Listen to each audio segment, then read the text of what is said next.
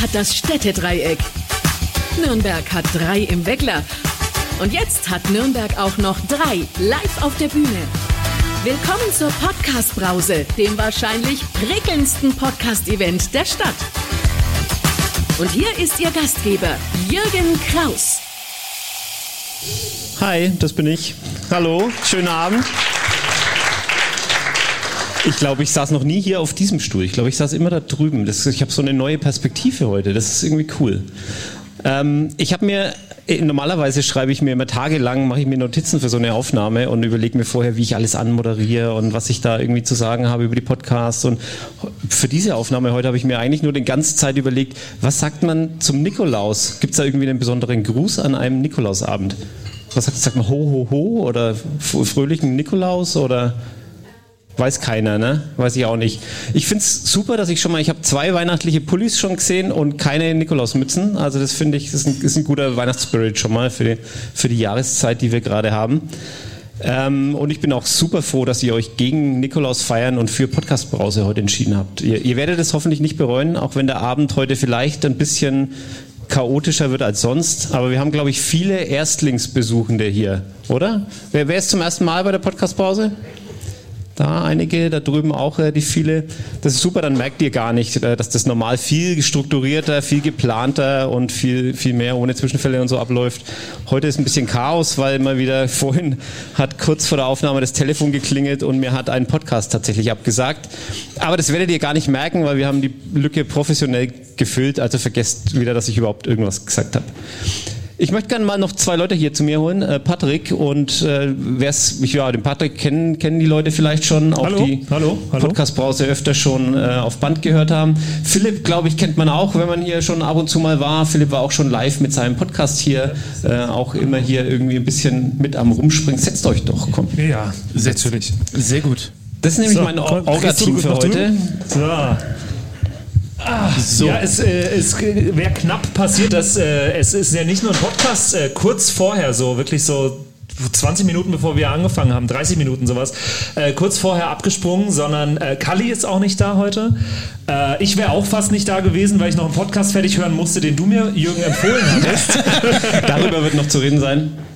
Genau, darüber werden wir noch sprechen. Aber jetzt äh, können wir hier ganz entspannt uns zurücklehnen und einfach loslegen. Ich, ich gehe mal, an die, ich geh mal lieber dröhnt, an die Technik ein bisschen. Dann unterhalte ich mich mit dir. Ja. Hallo Philipp. Hallo. Warum bist du heute hier? Äh, weil du mich dabei haben wolltest. Beziehungsweise weil ich dabei sein wollte. Nein, ähm. Also sagen wir so, es läuft ja jetzt diesen Abend ein bisschen anders als geplant, ursprünglich. Das heißt, wir werden dich als Gast haben, obwohl du gerade Haus bist. Das ist super verwirrend jetzt schon. Und du hast jetzt gerade einen Hut auf, aber zwei auf einmal sieht natürlich echt blöd aus. Vielleicht mache ich es dann später für die Leute einfacher, indem ich den einfach ja. dann so aufsetze. So dann, dann bin ich quasi der. Das ist wie wenn sich ja. Superman dann die Brille abnimmt ja. und ähm. Dings kurz umzieht. Also für alle, die es nachhören, Jürgen hat die Kappe von vorne nach hinten gedreht. Ich könnte auch noch die Brille auch noch abnehmen. dann habe ich Angst, dass mich die Leute wirklich nicht mehr erkennen. Das ist total ungewohnt, dich ohne Brille zu sehen. Ja, musst du mal mit mir in die Sauna, da habe ich. Das stimmt. Äh, bin ich oft. Äh, dann können wir ja mal drüber reden, was, was heute hier auf dem Programm steht. Was steht denn auf dem Programm hier? Also, ich glaube, wir haben uns auch auf die Reihenfolge schon geeinigt. Genau. Den Anfang machen unsere Freunde von Total Beglubbt. Da bin ich sehr, sehr froh, dass die letzte Woche spontan noch zugesagt haben, äh, das hier zu machen. Obwohl es gerade, habe ich mir sagen lassen, ich kenne mich ja mit Fußball nicht aus, aber obwohl es gerade beim Club mal wieder eine schwierige Phase ist. Kann man das so, ist das richtig formuliert? Dezent ausgedrückt, okay, kann man, kann man gelten lassen. Wir sehen schon hier die ersten Kackehaufen, die auf unseren Abstimmungskarten hochgehalten werden, okay. Ja, und dann geht es ja danach weiter, wenn man sozusagen schon von Trauer und vor allem von, von körperlich erlebtem Leid auf, spricht. Auf, tut weh dann äh, Jürgen mag keine Brücken, ne? Äh, ja, nee, nicht, wenn, nicht wenn ich dann drüber gehen muss, aber du darfst gerne ja. deine eigene Na, Brücke ich, ich denke, ich, denke ich selber drüber, denn danach wird uns der Jürgen über sein Format Die Schmerzenssache einerseits so ein bisschen, werden wir einfach direkt jetzt spontan live eine Folge machen. Für sozusagen, wie es immer ist, ne? wenn einem irgendwo was Doofes passiert im Leben und man hat genug Abstand, dann ist es immer eine gute Story. Ja. Bei dir ist der Abstand jetzt nicht so viel gut. Ich finde, die Story ist gut, aber der Schmerz ist trotzdem noch sehr spürbar. Von daher, du kannst uns direkt äh, was sozusagen aus deinem Schmerzleben erzählen. Ja, und ich, das ist ja so eine Krankheit bei Podcasts, denn ähm, ich mache ja aus allem dann eine Story. Ja. So, ne? das, ich meine, wer auf Instagram unterwegs ist, kennt das vielleicht, so Leute, die, die wirklich alles hernehmen und, und daraus noch tiefe Erkenntnisse über das Leben, das Universum und den Rest ziehen. Äh, mache ich auch super gerne. Also es wird jetzt ein bisschen spontaner als geplant, aber das machen wir heute dann in der Mitte. Und am Ende haben wir noch die, jetzt muss ich mich äh, konzentrieren, dass ich es nicht falsch sage, haben wir noch die Klimanachbarn, die bis vor kurzem noch anders hießen. Äh, das wird noch zu klären sein, warum ihr hier die Leute so verwirrt und vor allem mich. Und ich musste ganz viel Cover austauschen spontan und äh, gucken. Im Feed ist auch noch das alte Cover, kann das sein? Also es ist gerade ein, ein sehr verwirrender Zustand. Darüber, darüber wird auf jeden Fall zu reden sein. Aber sozusagen die Leute, die das jetzt hören, wenn ihr diesen ganzen Umstellungsschmerz schon gar nicht mehr haben. Das stimmt, das stimmt. Aber zumindest die Leute, die jetzt heute da sind. Aber das Schöne ist ja auch, dass die ja auch, finde ich, eine ganz, also vielleicht nicht eine positive Botschaft, aber eine, ja eine, eine positive Möglichkeit für Dinge in der Zukunft mitgebracht haben. Ja, das wollen wir mal hoffen. Also ich, ich finde ja, der, der heutige Name, der ist sehr viel positiver und sehr viel weniger Finger zeigen und es ist alles scheiße. Und deswegen habe ich auch große Hoffnungen, dass wir am Ende hier mit, mit äh, vielleicht nur ein bisschen deprimiert rausgehen und ganz viel mit, oh ja, jetzt haben wir eine gute Idee, was wir besser machen können in Zukunft. Äh, schauen wir mal. Und da schließt sich fast wieder der Kreis zum ersten Podcast. Äh, genau, mit dem können wir jetzt auch mal direkt anfangen. Jetzt würde ich dich mal äh, einfach von der Bühne Natürlich. schmeißen, ganz dreist. Und selber auch mal hier ein bisschen Platz machen und mal äh, meine zwei zwei Podcaster von Total, Total Beklubbt. Ich glaube, das spricht man fränkisch aus, oder? Schobing. Gerne mal äh, zwischendrin einen Applaus, solange wir hier noch Mikrofone sortieren. Dankeschön. Danke, danke. Jetzt ist der, der spontane Test. Ich, äh, wir haben hier Markus und Simon von Total Beklubbt. Das ist schon mal, schon mal die erste Hürde genommen. Sehr Wunderschönen gut. guten Abend. und ähm, ihr seid der älteste und äh, damit wahrscheinlich auch der am längsten laufende Club-Podcast. Ja, so ist es. Also unsere erste Folge war am 20. Januar 2014. Das heißt, wir haben in, äh, in nur gut fünf, sechs Wochen sozusagen zehnjähriges Jubiläum. Wow. Nehmen heute jetzt hier live das erste Mal vor Publikum auf und es wird unsere 533. Folge Wir nehmen nach über 500 Folgen zum ersten Mal vor Publikum auf. Das ist doch geil. Also ja. das freut mich, dass wir hier heute so eine, so eine Premiere feiern. Und dann äh, werde ich auch einfach jetzt die Klappe halten und euch die Bühne überlassen. Ähm, ja, schön, dass ihr da seid heute. Dankeschön. Podcast Brause.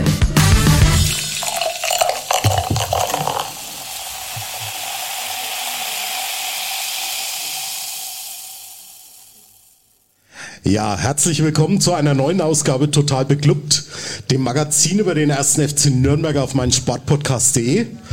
Mein Name ist Markus Schulz und heute befinden wir uns ausnahmsweise mal nicht in unseren heimlichen vier Wänden, wo wir sonst aufnehmen, sondern eben hier im Afterwork in Nürnberg bei der Podcast-Brause. Und entsprechend begrüße ich alle Anwesenden, die heute hier sind, die unseren kleinen Talk über das fränkische Fußballherz und den ruhmreichen ersten FC Nürnberg im Speziellen heute folgen. Ja, und wie üblich, ich mache diesen Podcast nicht alleine, sondern wir sind ein ganzes Team. Und ich habe heute jemanden an meiner Seite, der hat sich jetzt irgendwie schon in den letzten Wochen so fast schon dran gewöhnt, bei mir zu Gast zu sein. Du hast jetzt heute den, äh, den Hattrick geschafft, die dritte Folge hintereinander. Und zwar ist das Simon Strauß. Hallo Simon. Servus. Also ja, ich habe äh, die dritte Folge hintereinander, der Club die dritte Niederlage hintereinander. sollte uns zu denken geben, Simon. Vielleicht bin ich so der, der Niederlagen-Podcaster. Aber ich muss, ich muss auch äh, bei allen Familien Feier, Taufen und so weiter wenn es ums Fürbitten lesen geht, muss ich auch immer die für die Verstorbenen lesen, weil ich der bin, der dabei nicht weint. Naja, als Clubfan bist du mit Trauer ja eigentlich ganz gut aufgestellt, ne? Also ja, ist ja nichts Neues dann. Der, der Körper und der Geist sind abgehärtet. Ja, dann fangen wir mal an mit unserer, mit unserer Selbsthilfetherapiegruppe für, für alle Clubfans. Ähm, du hast schon angesprochen, dritte Niederlage am Stück. Wir haben, wir haben letzte Woche noch über die Niederlage in Karlsruhe beim KSC gesprochen. Und wir waren ja eigentlich guter Dinge, dass das alles ein bisschen besser wird. Haben aber in der Zwischenzeit gelernt, zwei Folgen und also zwei Spiele, keine Folge. Und immer dann, wenn man hofft, es wird besser, wird's dann leider halt doch nicht besser. Ne? Also wenn ich jetzt an, ans vergangene Wochenende denke, das Spiel zu Hause gegen Düsseldorf, beschissener hätte es nicht kommen können. Ne?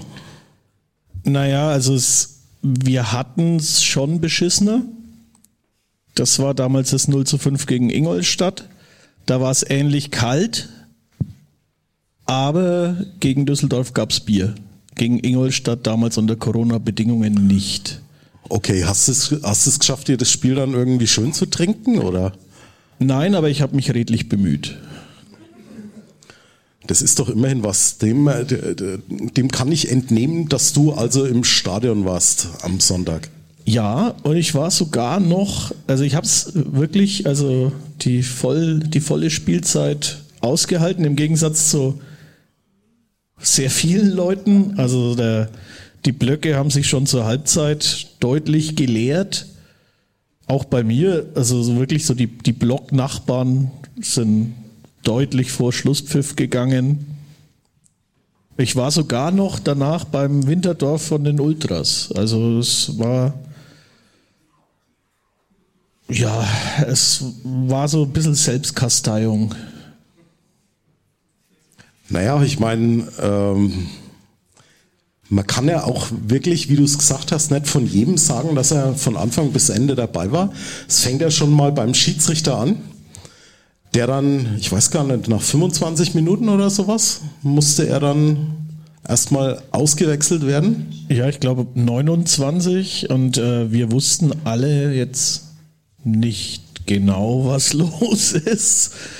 Aber es hat sich dann relativ schnell äh, gezeigt, dass wohl der Schiri irgendwas am Bein hat. Dann dachte ich, naja, der, das wird schon. Ja, dann, dann, sind alle in die Kabinen und äh, dann standen wir eine Viertelstunde, 20 Minuten in der Kälte. Die Ultras haben angefangen vom Europapokal zu singen, was absolut legitim war, weil da stand es noch 0-0.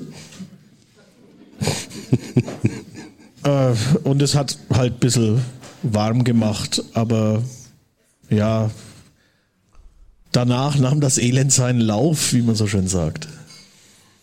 Ja, du hast es angesprochen. Ne? Ich meine, äh, in dieser ultra langen Nachspielzeit, weil das ist ja, das ist ja irgendwie total bescheuert, dass da die Uhr, wenn die Mannschaft in die Kabine geschickt wird vom Schiedsrichter, dass die Spielzeit einfach weiterläuft und dann entsprechend dann 15, 16 Minuten Nachspielzeit dann irgendwie hinten rangehängt wurden. Hätte man eigentlich machen können, dass man nach der 45. abpfeift, dann wäre es für uns vielleicht ein bisschen besser rausgekommen. Aber Punkt ist ein Punkt, also zur Halbzeit. Ja, aber woran, woran lag es denn? Ich meine, wir haben, wir haben dann ein blödes Gegentor mal wieder gekriegt und die Mannschaft ist wieder auseinandergefallen. Fast schon wie auf St. Pauli in der Schlussphase und auch gegen den KSC. Woran machst du das im Moment fest? Ich meine, vor dieser, vor dieser verflixten Länderspielpause haben alle schon wieder gesprochen, ja, der Club, der kann sich jetzt Richtung obere Plätze, Richtung Aufstiegsplätze vielleicht sogar ein, Stück weit orientieren. Die Mannschaft hat Spaß gemacht, wenn man, wenn man zugeschaut hat. Es war, war richtig schön anzuschauen. Und jetzt auf einmal ist irgendwie alles weg. Und also mir fehlt im Moment so, so ein bisschen die, die Idee, was der Grund dafür sein könnte. Ich meine, du bist jetzt auch äh, etwas älter. Erinnerst du dich noch ans magische Dreieck vom VfB Stuttgart? Selbstverständlich. Balakow, Bobic und Elber. Genau. Und wenn ein Balakow, ein Bobic oder ein Elber, wenn einer von den drei ausgefallen ist, haben die auch nicht so gut funktioniert. Und aktuell haben wir halt mit unserem äh, gelbe und rote Kartenkönig Jens Kastrop, einem aus dem magischen Trio Kastrop, Us Brown, der nicht spielt.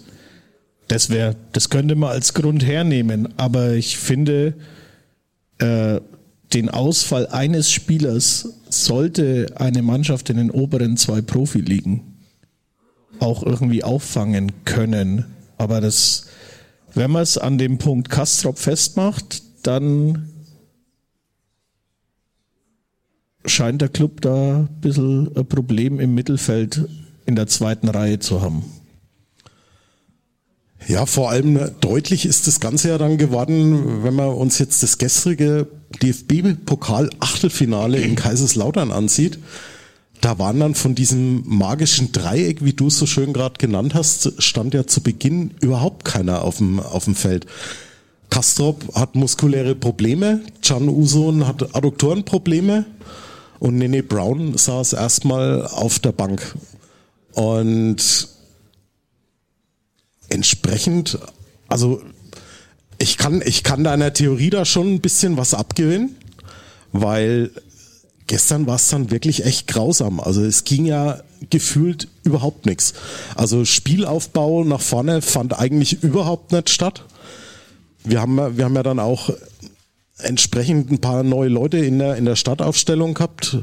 Gerade die Innenverteidiger Gürleyen und Hübner sind jetzt nicht dafür bekannt, dass sie begnadete Spieler sind, die, die was für einen Spielaufbau tun. Aber trotzdem muss ich doch erwarten, dass da ein bisschen was nach vorne geht. Ja, man kann eigentlich, äh, man sollte von jedem Innenverteidiger in die ersten zwei Ligen erwarten können, dass er durchaus äh, bisschen was für einen Spielaufbau machen kann. Und mich haben die fünf Wechsel auch überrascht. Also gerade auch, dass, dass Hübner reingekommen, reingenommen wird, aber gut, Marquez ist ja äh, beim letzten Spiel dann auch schon ausgewechselt worden. Scheinbar hatte der vielleicht auch ein bisschen Probleme muskulärer Art oder sonst was. Und aber es hat halt auch gezeigt, dass ohne diese gewissen Elemente, also die Kreativität eines Can Uso im Mittelfeld, der Vorwärtsdrang von Nene Braun auf der linken Außenbahn, wobei man da sagen muss, es hat äh, Tim Handwerker relativ gut geregelt. Also es war noch, war noch derjenige, der, der reingekommen ist, der dem Spiel noch am ehesten gut getan hat, ne? Genau, und aber eben diese Bissigkeit von Kastrop im Mittelfeld und der so dieser Schienenspieler von Box to Box ist. Diese Kombination ist halt fürs, für das System von Christian Fjell unglaublich wichtig. Und was dann dazu kommt, ist, dass sich die Gegner mittlerweile scheinbar auf System vom Club eingespielt oder eingestellt haben. Die machen die Flügel zu, die stehen den Kreativen im Mittelfeld auf den Füßen und schon ist dieses ganze System für einen Arsch. Und da muss man dann vielleicht auch mal Training oder Trainer jetzt nicht äh, direkt Richtung Rauswurf hinterfragen, aber auch sagen, wo ist denn die alternative Idee? Ja, ich glaube, da kommen, da kommen ein paar andere Sachen eben auch noch mit dazu. Ich meine, wenn du dir das Spiel gestern angeschaut hast, uns, uns fehlt ganz einfach ein, ein Stürmertyp, der vorne in der Mitte steht. So, so ein typischer Strafraumstürmer. So ein Daferner. ähm, ein, ein Daferner, wenn er in der Form wäre, als er noch bei, ähm, bei Dresden war und wie er auch in diesem Jahr die Vorbereitung gespielt hat, dann, dann wäre das wahrscheinlich so einer. Aber Hayashi war jetzt, war jetzt auch eine Zeit lang raus. Der hat gestern auf mich auch so, ja, nicht so den allerbesten Eindruck gemacht. Er hatte die beste Chance. Das ist richtig, hat aber auch die, die Szene, wo eigentlich eine noch bessere Chance daraus hervorgegangen wäre, wenn er den Ball entsprechend abgespielt hätte, hat er, hat er da vorne vertändelt. Also wieder zurück auf Null. Genau. Und dann kommt halt noch für meinen Geschmack mit dazu, dass wir einige Spieler haben, die in dieser Saison schon deutlich, deutlich besser performt haben. Also wer, wer mir momentan sehr negativ, was heißt negativ auffällt, aber ich habe ich hab die äh, beiden eben schon deutlich besser gesehen. Das ist, das ist zum einen Benjamin Goller auf dem rechten Flügel. Da geht im Moment überhaupt nichts zusammen. Und bei Florian Flick, ja, fehlt ihm wirklich Kastrop so sehr, dass er im Moment keiner, keinerlei Raumaufteilung hat, kaum Zweikämpfe gewinnt. Ich meine, das war schon bitter, was man da gestern zum Teil gesehen hat, ne? Ja, bei Goller ist es ähnlich wie äh, zum Beispiel bei Joe Hangbo in den ersten Spielen.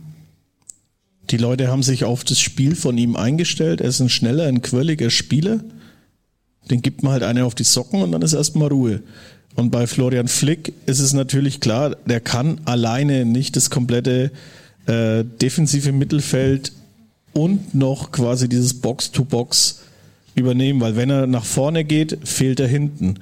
Und dann, wenn ein schneller Gegenstoß kommt, ist die 6 nicht besetzt. Und deshalb äh, kann er da auch nicht so agieren. Und natürlich sind alles junge Spieler, dass die Leistungsschwankungen haben. Das, das ist, ist ganz klar, logisch. Safes Ding. Aber im Moment war es halt wirklich so, von, von 120 Prozent Performance sind wir jetzt auf ja, gefühlt 25, 30 Prozent runtergefahren. Ja, oder auf 100. Das ist die Frage, ja. Aber was, was haben wir da jetzt für eine Möglichkeit? Ich meine, wir können ja mal, in, wir können ja mal ins Publikum reinfragen. Haben wir denn Clubfans unter uns hier im Publikum? So ein bisschen. Also ich, ich sehe mindestens einen Dauerkartenbesitzer. Ja, ich weiß nicht. Vielleicht, vielleicht hat jemand im Publikum irgendeine Idee, wie wir, wie wir da ein bisschen was dagegen tun können, weil also wir haben, wir haben schon in der, in der letzten Folge ja drüber gesprochen und es kann irgendwie nicht sein, dass es, dass es nur an Jens Kastrop liegt, ne? Und solange, solange jetzt niemand mit dem Vorschlag kommt, wir wechseln unsere komplette sportliche Führung aus, bin ich also für jeden Tipp im Moment dankbar. Fehlt uns sportliche Kompetenz im Aufsichtsrat? Die haben wir ja jetzt drin, ne? Das ist halt die Frage. Ist es Kompetenz? Und vor allem, vor allem hat's, hat sich's bislang ausbezahlt, ne? Also äh, da, da jetzt äh, kleinen Throwback zum vorhin erwähnten Kali.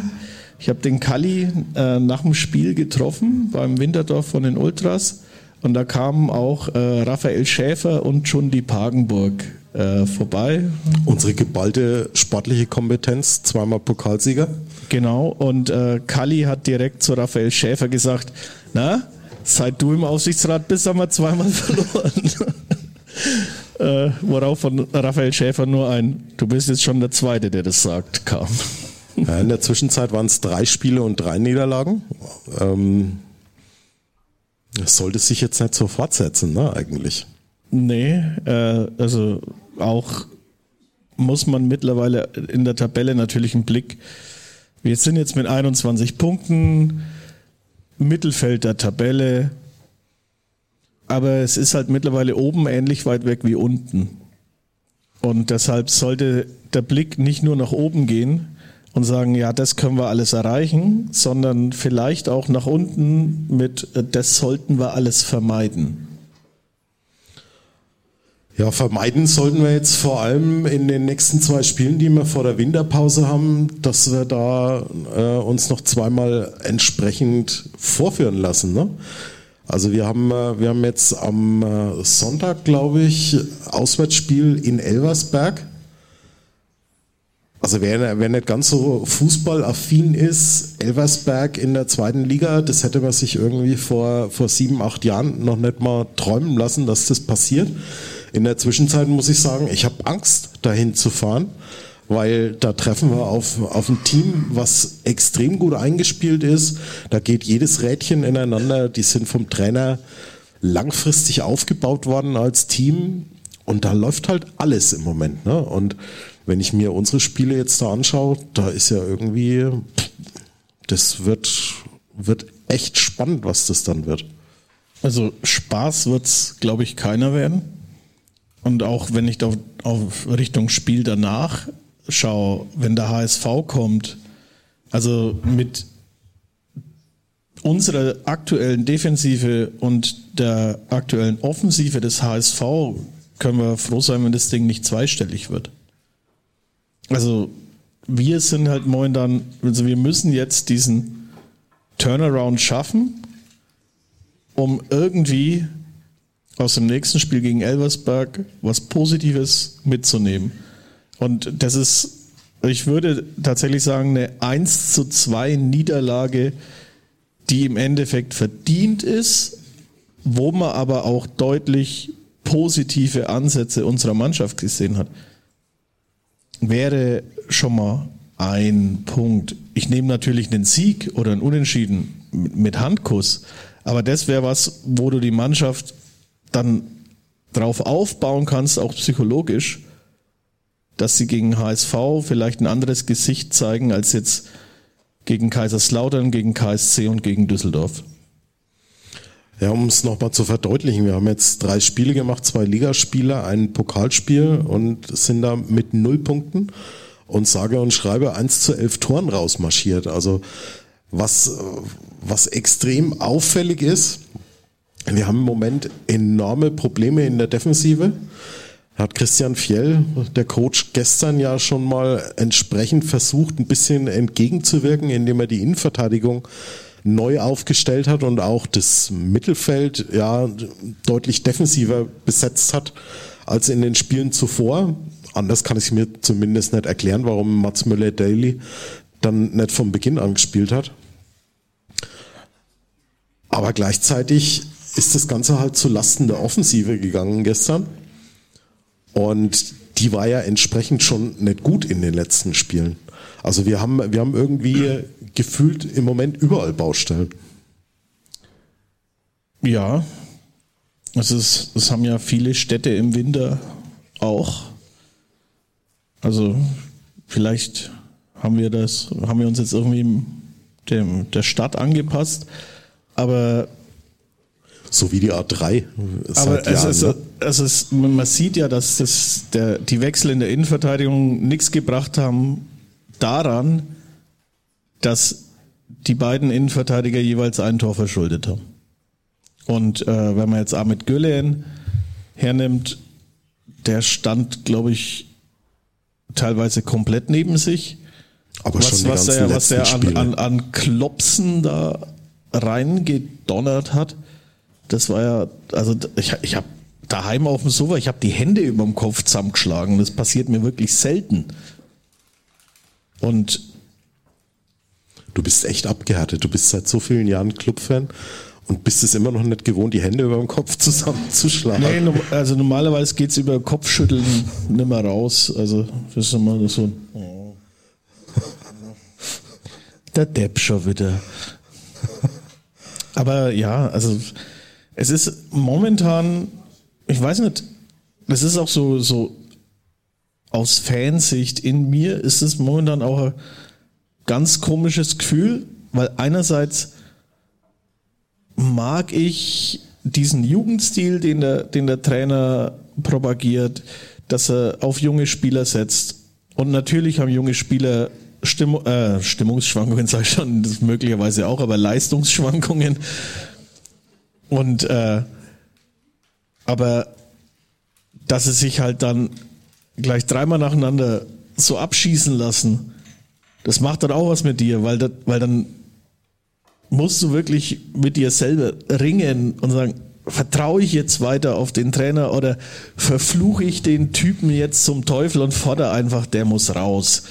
Ich bin momentan, habe ich mich noch im Griff. Wenn wir jetzt die nächste Klatsche kriegen, ich weiß nicht, wie lange ich mich noch im Griff haben kann. Na, ich meine, der Fairness halber müssen wir, müssen wir halt auch eins mal sagen. Vor drei, vier Wochen haben wir alle noch geschwärmt über Christian Fjell und jetzt dann, jetzt dann plötzlich dann zu sagen, oh, jetzt muss man wirklich in Frage stellen, das tut mir persönlich dann halt auch wieder weh. Ich meine, du weißt selbst, ich bin, ich bin kein Freund von Trainerwechseln, es sei denn, der Trainer heißt äh, Weinzierl. Aber Da waren wir schon Freund vom Trainerwechsel, bevor er überhaupt unterschrieben hat. Ja, genau. Aber wir, wir müssen noch irgendwas machen. Und ich habe ich hab mir halt auch überlegt, im, im Sturm, wir haben einen jungen Mann in der U23, Julian Kanja, der bislang, ich glaube, einmal ist er eingewechselt worden, hat er auch ein recht gutes Spiel gemacht. Pfostenschuss. Pfostenschuss. Wäre es an der Zeit, ihm in Eversberg zumindest mal wieder in, in Kader mit reinzunehmen, dass er für die zweite Halbzeit mal wieder ein Kandidat ist. Ich meine, wir haben halt die letzten Spiele auch nicht mehr das gezeigt, was uns den Rest der Vorrunde bislang ausgezeichnet hatte, nämlich dass wir eigentlich nach dem Rückstand immer wieder richtig gut zurückgekommen sind mit ein, zwei Ausnahmen. Aber das, das war halt komplett jetzt weg. Was aber auch dran liegt, dass all unsere offensiven Bemühungen quasi im Keim erstickt wurden, weil sich der Gegner eben auf unser Spielsystem eingestellt hatte. Die machen die Flügel dicht, die machen die Kreativen dicht. Gut, du hattest jetzt, Can Usun hatte gegen Düsseldorf eine grandiose Szene, wo er mit quasi einer Körpertäuschung drei Düsseldorfer im Mittelfeld aussteigen lässt und dann noch einen guten, halbwegs guten Pass auf den Flügel spielt. Aber da war eben genau das. Der Flügel war dann eben dicht, weil das genau unser System ist. Es wird, der Spielaufbau läuft über die Außenverteidiger, irgendwann wird ins Mittelfeld gespielt auf Can Usun, der verteilt die Bälle auf die Flügel, läuft sich dann frei, kriegt vom Flügel wieder einen Ball, schließt ab, Tor. Wenn du die Flügel dicht machst, ist da schon mal ein ganz wichtiger Aspekt dieses Systems genommen. Und da erwarte ich mir dann auch vom Trainer ein bisschen mehr Kreativität in Sachen System, dass er sagt, okay, Leute, wir stellen um. Jetzt nicht einfach nur auf hoch und weit oder so, so diese einfache Lösung, sondern dass er da wirklich ein alternatives fußballerisches System aufzeigen kann, mit dem er Gegner auch überraschen kann, dass die dann, dass der Club dann eben auch gefährlich vors Tor kommt, ohne dieses übliche System, sondern vielleicht mal mit ein paar neuen Spielzügen. Würdest du so weit gehen, dass du äh, das System umstellst, vielleicht wieder auf eine Dreier- respektive Fünferkette, um dir die Flügel mal ein bisschen aus dem Spiel zu nehmen, beziehungsweise dann stattdessen mit einer Doppelspitze zu spielen, wo die Flügel eben nicht ganz so besetzt sind, um Elversberg einfach zu überraschen? Wenn es das Material hergibt, es müssen ja auch alle fit und in Form sein. Und wenn wir da die Spieler haben und es eingeübte Abläufe gibt, warum nicht? Also auch natürlich, äh, wenn, wenn der, wenn, wenn Fiel jetzt gegen Elversberg plötzlich in einem äh, 3-5-2 aufstellt, dann äh, weiß Elversberg wahrscheinlich erstmal auch nichts damit anzufangen weil, weil sie sich eben auf dieses 4-3-3 eingestellt haben. Also sollte man die Folge vielleicht nicht äh, vor dem Elversberg-Spiel veröffentlichen, ne, dass die dann dahinter kommen und sich überlegen. Ich bin, ganz, ich bin ganz sicher, Christian Fiel wird beim nächsten Spiel 4-3-3, selbe Aufstellung wie gegen Düsseldorf, außer dass Kastrop wieder mit reinrutscht. Ja, hoffen wir, dass er bis dahin fit wird, ne? Ja, ja, und äh, liebe Elversberger, ja, also ihr braucht keine Angst vor uns haben. Nee, also Angst muss man vor uns momentan wirklich nicht haben. Außer als Fan. Ja, da hat man Angst nicht vorm FCN, sondern um den FCN mal wieder. Also ist so die, die alljährliche. Es ist auch ein bisschen Angst vor der Leistung. Ja, kommen wir noch mal zu was anderem, nämlich ein bisschen was Personelles.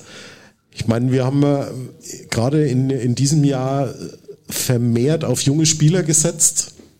Du hast Can Usun angesprochen, Jens Kastrop ist so ein Kandidat und vor allem auch Nene Brown, der schon seit März eigentlich aus der Startelf überhaupt nicht mehr rauszudenken ist.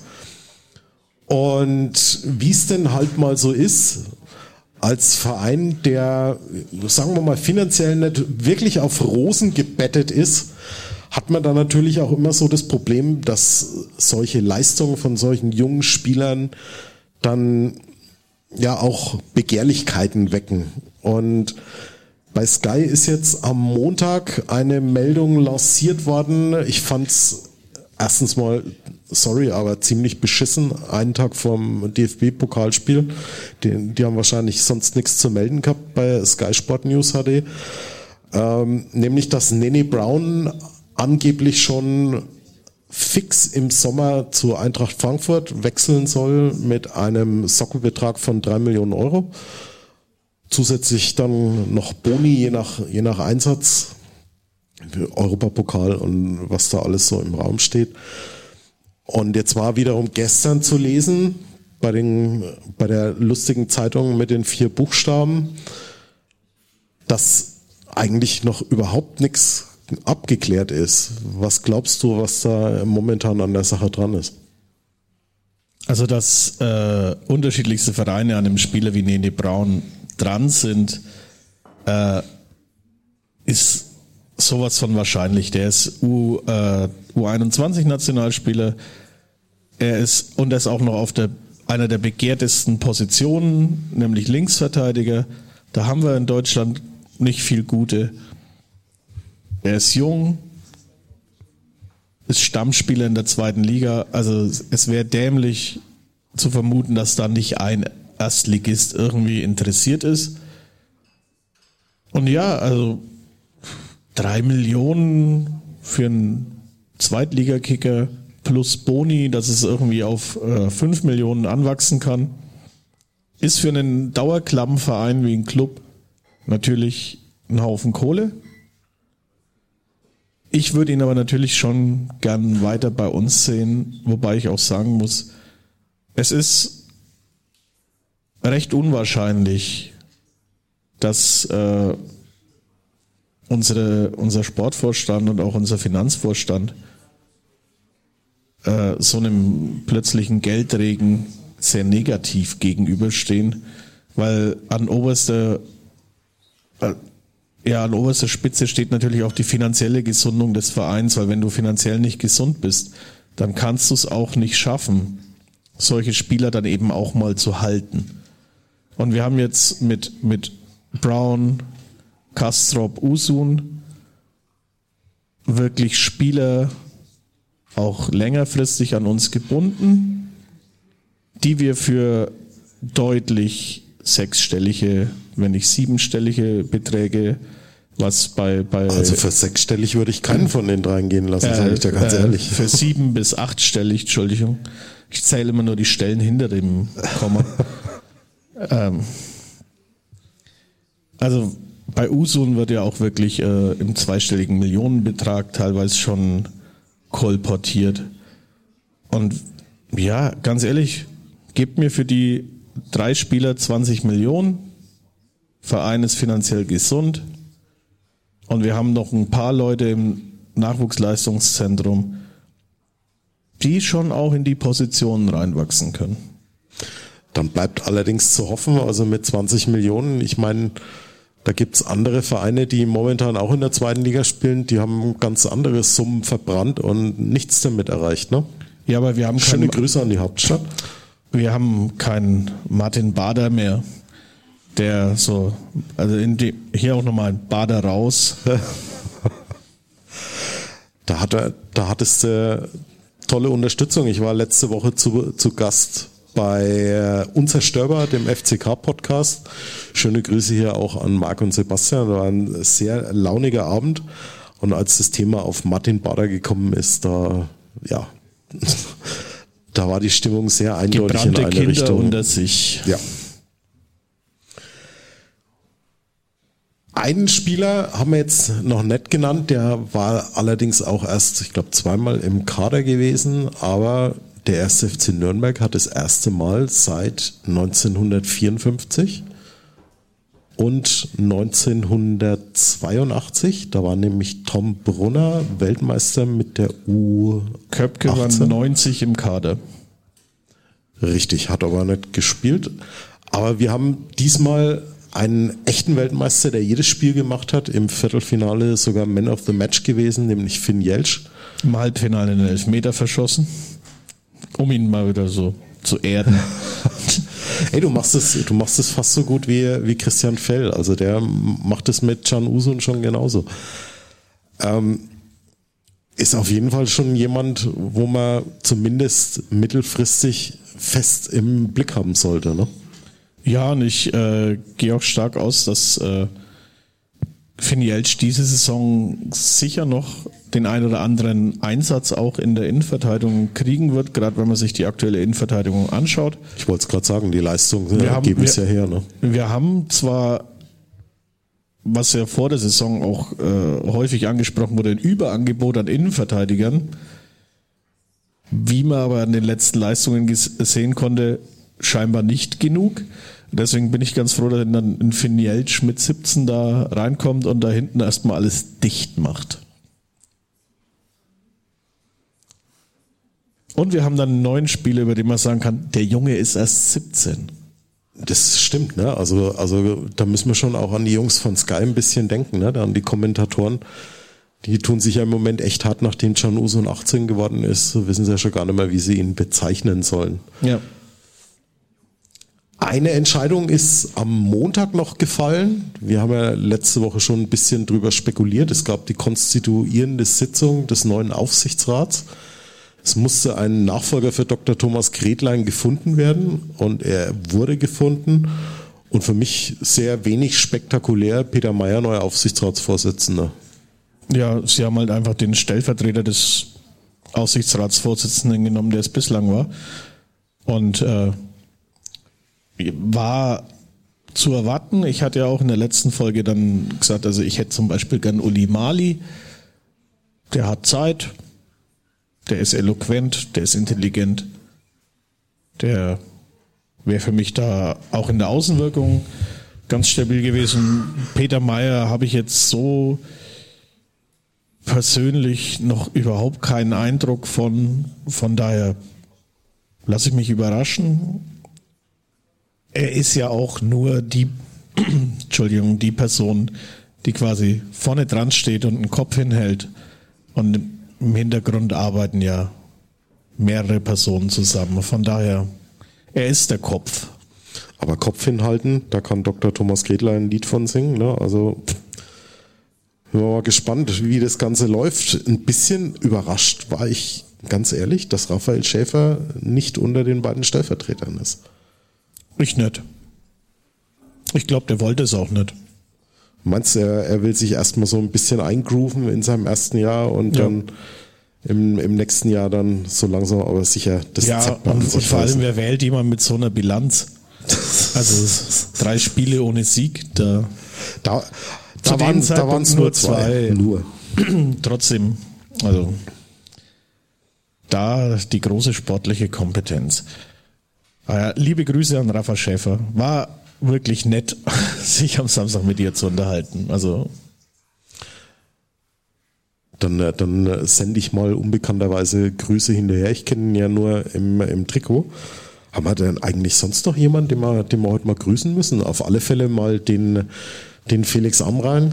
Ja, unseren, der dieses Baby total bekloppt vor fast zehn Jahren geboren der, hat. Ja, der bis zum Sommer 2022 so die Zügel auch noch fest in der Hand hatte und sie jetzt ja sich ins Privatleben, Podcast Privatleben zurückgezogen hat. Dann müssen wir noch der, Grüße in die Hauptstadt an den anderen Felix und ja, den, den Jakob und den Max dürfen wir nicht vergessen. Äh, Grüße an äh, an die äh, Kollegen von Kadepp, die ja auch hier im Afterwork schon einen Live-Podcast oder eine Aufzeichnung aufgenommen haben, glaube Oder was wurde es überhaupt aufgezeichnet? Ich glaube, es wurde nicht mal aufgezeichnet. Es war dieses Special Spieltagsgedichte Vortrag. Genau. Auf jeden Fall hat äh, der Sebastian Gloser den Kali immer Charlie genannt. Und wir wissen wenigstens, wie der Wirt heißt. So ist es. Ja, Simon, fällt dir noch irgendwas ein? Haben wir, ich meine, wir könnten jetzt noch vom Hundertsten ins Tausendste kommen. Ich meine, der Club gibt's eigentlich immer her. Aber ich glaube, wir haben hier auch noch einen anderen Podcast, noch zwei ja, andere äh, Podcasts. Noch, äh, den Daniel müssen wir noch. Den Daniel, ganz unbedingt, ja. ja. Und äh, wir könnten noch eine Abstimmung machen. Ihr habt ja alle die Kärtchen. Und äh, der Club hat jetzt noch zwei Spiele bis zur Winterpause. Ihr dürft mit den Kärtchen jetzt abstimmen. Ihr habt ja jetzt von uns erfahren, wie es um den Verein so steht, aber auch welche Möglichkeiten dieser Verein so hat. Jetzt könntet ihr mal abstimmen.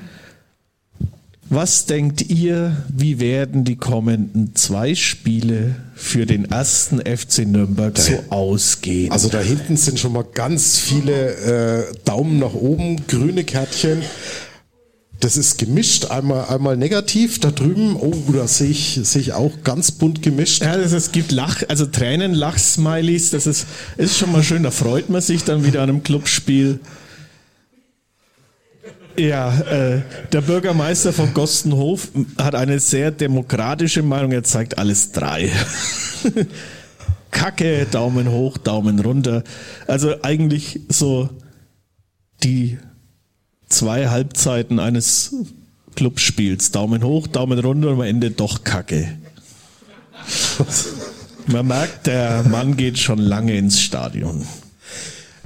Da muss ich gleich fragen, wie lang gehst du ins Stadion?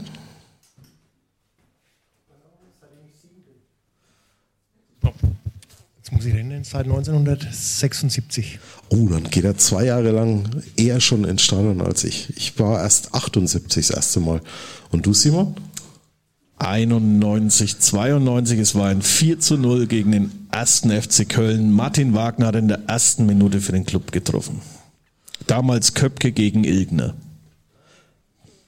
Also wir haben dann zumindest in der Bundesliga angefangen. Bei mir war es 1978 im Oktober ein 2 zu 2 gegen Borussia Dortmund. Da haben noch Sigi Held und, und Ente Lippens gespielt. Und bei dir 76, das waren dann noch Zweitliga. Ganz graue Zeiten. Zweite Liga Süd, ja. Oh, wow, wow. Ja, also dann können wir uns noch auf was einstellen. Und ich glaube, wenn du, wenn du so viel Erfahrung hast, dann, das erklärt auch, warum er, warum er alle drei Kärtchen hochgehalten hat. Immer mit dem Schlimmsten rechnen, auf das Beste hoffen und unterm Strich wird's wieder scheiße. Den Humor nicht verlieren, ne? ja, das war sie dann also, die 533. Folge von Total Beklubbt. Heute erstmals mit Publikum aufgenommen. Dankeschön, Danke. Wir danken, wir danken nochmals der Podcast-Brause, dem Afterwork und natürlich allen GästInnen, die hier vor Ort uns Gesellschaft geleistet haben. Und natürlich auch, wie immer, vielen Dank dir, lieber Simon, dass du das hier mit in die Wege geleitet hast und natürlich auch dass du jetzt den Hattrick geschafft hast und zum dritten Mal ohne Unterbrechung bei mir zu Gast warst. Hoffentlich haben wir das nächste Mal wieder ein paar erfreulichere Themen, ich, dass ich, es dir so geht wie Max immer nur über Niederlagen Ich bin das nächste Mal einfach nicht dabei, okay? Safe jetzt schon. Vielleicht gewinnen wir dann. Okay, dann können sich, können sich Max oder, oder Felix schon mal bereithalten. Zum Schluss noch immer die übliche Info, total beklubbt findet ihr bei Blue Sky, X, ehemals Twitter, Facebook und Instagram. Dort dürft ihr uns gerne folgen, liken und euer Feedback hinterlassen. Und wenn ihr dann total beklubbt auch noch bei iTunes oder im Podcatcher eurer Wahl abonniert oder gar positiv bewertet, dann tut ihr uns und diesem kleinen Herzens- und Freizeitprojekt einen großen Gefallen. Und damit verabschieden wir uns. Aber halt, halt, halt, oh. bevor wir euch gehen lassen. Ein paar Fragen an euch auch noch. Also A, natürlich haben wir dieses wunderbare Publikum und ihr könnt überlegen, ob ihr vielleicht auch Fragen an die beiden habt. Aber wenn ich hier mal zwei aus ja, Leidenschaft hier sitzenden, und das Wort Leiden ist im Moment recht groß, ähm, sitzende Podcast und Clubfans gleichzeitig sitzen habe. Ich habe mal direkt eine Frage für euch. Und zwar, ich bin jetzt nicht der größte Fußballfan. Ich hatte einen Arbeitskollegen, also ich sag mal so, ich musste nicht nachgucken, wie der Club gespielt hat, weil wie am Montag das Gesicht aussah, wusste man, wie es gelaufen ist. Jetzt ist für mich die Frage, wie kann man einen Menschen, den man in seinem Leben hat, jetzt, vielleicht denkt man so an Weihnachten, man trifft die Familie und man weiß, der Club hat es gerade nicht leicht. Wie kann man so einen Fan zu Weihnachten und überhaupt jetzt vielleicht im neuen Jahr gut unterstützen? Alkohol. Alkohol und du brauchst für solche Fälle immer irgendwelche Aufnahmen und sei es vom, vom, vom 7 zu 3 1967 gegen die Bayern, vom 3-1 Auswärtssieg 92 im Olympiastadion oder vom DFB-Pokalsieg 2007. Sowas musste. Gibt's, gibt's alles auf YouTube?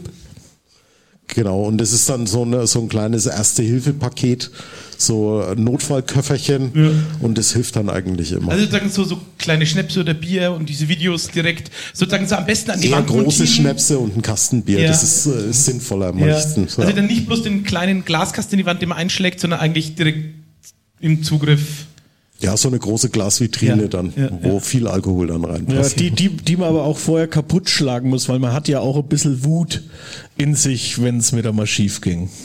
Fantastisch, fantastisch. Gibt es noch Fragen, sonst Wünsche, Anregungen aus dem Publikum? Ich gucke einmal rum. Wir haben hier ein schönes Handmikrofon. Da gibt es eine kleine Meldung hier von der Seite. Ja, okay. Äh, mich würde interessieren, ob ihr irgendwelche lustigen Geschichten habt von irgendwelchen Auswärtsspielen, bei denen ihr mal dabei wart im Stadion. Ist euch irgendwann was richtig besonders Lustiges passiert vor Ort? Clubfan und lustig, das ist schwierig. das ist echt schwierig. Wie sieht es bei dir aus, Simon? Ja, also es gibt natürlich immer äh, so diese diese lustigen Geschichten, die es, die es entweder auf dem Weg zum Stadion, im Stadion und drumherum passieren. Also was ich, was ich sehr amüsant fand, war zum Beispiel letzte Saison gegen Schalke. Also Schalke hat so einen Fan, der, wie heißt er, äh, Mohamed, glaube ich.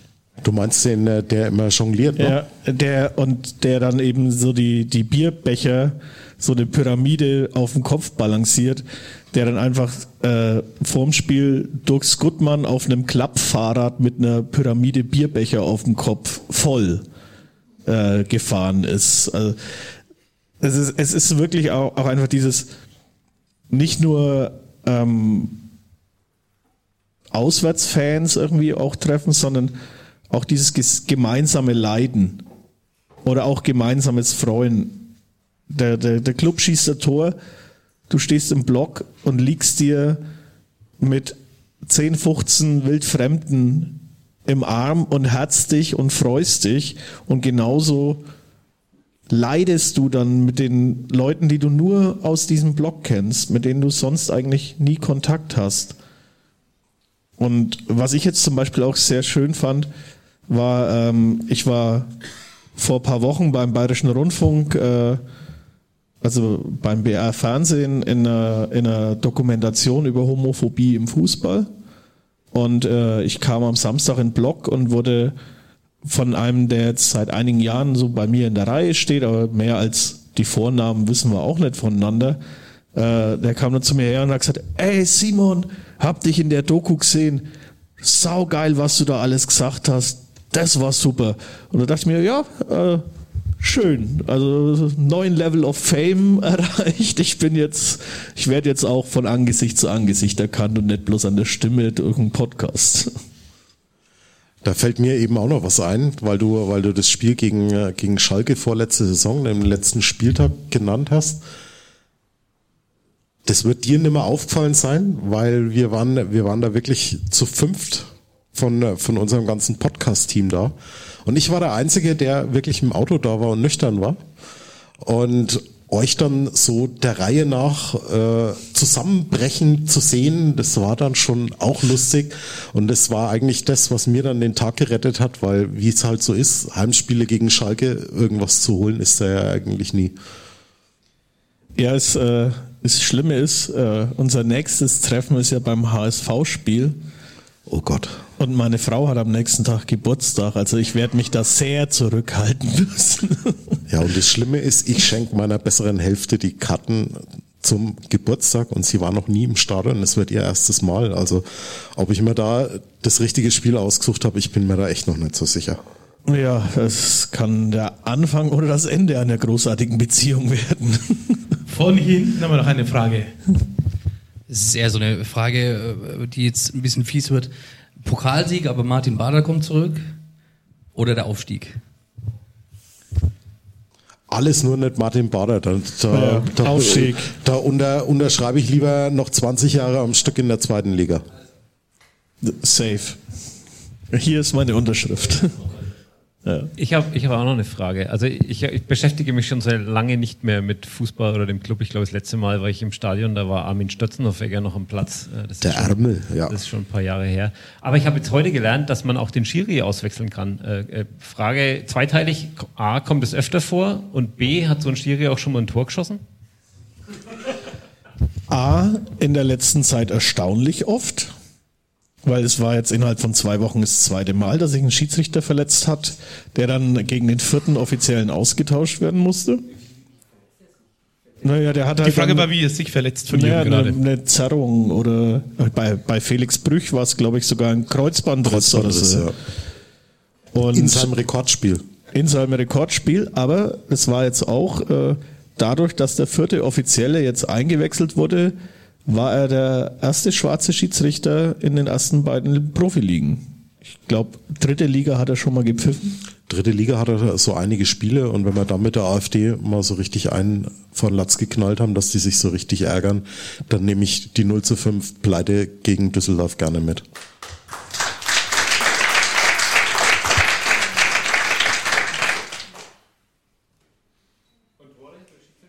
Tore durch Schiedsrichter stand noch im Raum. Und, und steht es dann 0 zu 0 zu 1, wenn der Schiedsrichter noch mit als dritte Partei? Also, also legale Tore durch Schiedsrichter kann es nicht geben, weil wenn der Schiedsrichter den Ball berührt, berührt gibt es Schiedsrichterball. Es war aber früher anders. Früher war der Schiedsrichter quasi Luft. Also früher, wenn du den Schiedsrichter angeschossen hast und der Ball ist ins Tor, dann hätte das Ding gezählt. In der Zwischenzeit ist es so, wenn der, wenn der Ball nach der Schiedsrichterberührung wieder bei derselben Mannschaft landet, die den Ball an den Schiedsrichter geschossen hat, dann wird weitergespielt und ansonsten gibt Schiedsrichterball. Aber Tore durch Schiedsrichter sind mir jetzt keine bekannt. Nee. Ich schaue mal zu jemand, der schon länger ins Stadion geht. auch Kopf, Auch, Kopfschütteln. auch Kopfschütteln, also. Und der weiß alles über den Club. Aber das wäre doch mal was, was uns eigentlich noch fehlt, ne? Also, dass der Club mal durch, durch ein, durch ein Also Schiedsrichter erzieltes Tor Ja, also- in, die, in die zweite Liga absteigt oder gar in die dritte Ja, wir, Liga. hatten Ich meine, schon, wir hatten schon Gegentore, also die waren so vom Schiedsrichter beeinflusst, die hätte er auch selber schießen können. Du, redest, du redest von, von diesem äh, Hannover. Hannover, äh, fünf Hannover. Meter eindeutig im Abseits und es Ja. hat jeder gesehen, nur der Schied, ja. Ja. Ach, die schlimmen Erinnerungen. Ja, ja, ich werde heute Nacht sehr schlecht schlafen. Es sind Erinnerungen in mir wach geworden. Dann würde ich doch sagen, gibt es ein schöneres Schlusswort für einen Podcast über den Club, über den Club als schlimme Erinnerungen. Vielen Dank nochmal euch beiden, dass ihr hier wart. Herzlichen Dank, bitte. Dankeschön.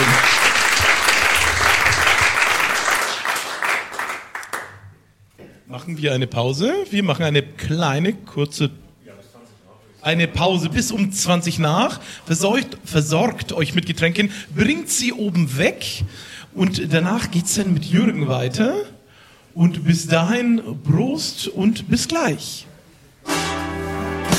Podcast Brause. Und jetzt kurze Pause. Gleich geht's weiter. Und dann machen wir weiter jetzt nach der, nach der Pause. Und es ist immer so ein bisschen, äh, aber das gehört zum Podcasten ja auch dazu. Es ist immer so ein bisschen eine Herausforderung, gleichzeitig die Technik zu machen und gleichzeitig hier irgendwie äh, zu reden und sonst was und jetzt hier wieder vorzugehen. Ich hoffe, ihr hattet alle eine entspannte Pause. Seid alle wieder regeneriert, äh, seid nicht zu deprimiert vom, vom Club, an den Club denken. Ähm, wir kommen jetzt zu einem ganz, ganz besonderen Part des heutigen Abends, ähm, weil der Part bis vor kurzem noch gar nicht feststand, dass der Teil des heutigen Abends werden wird.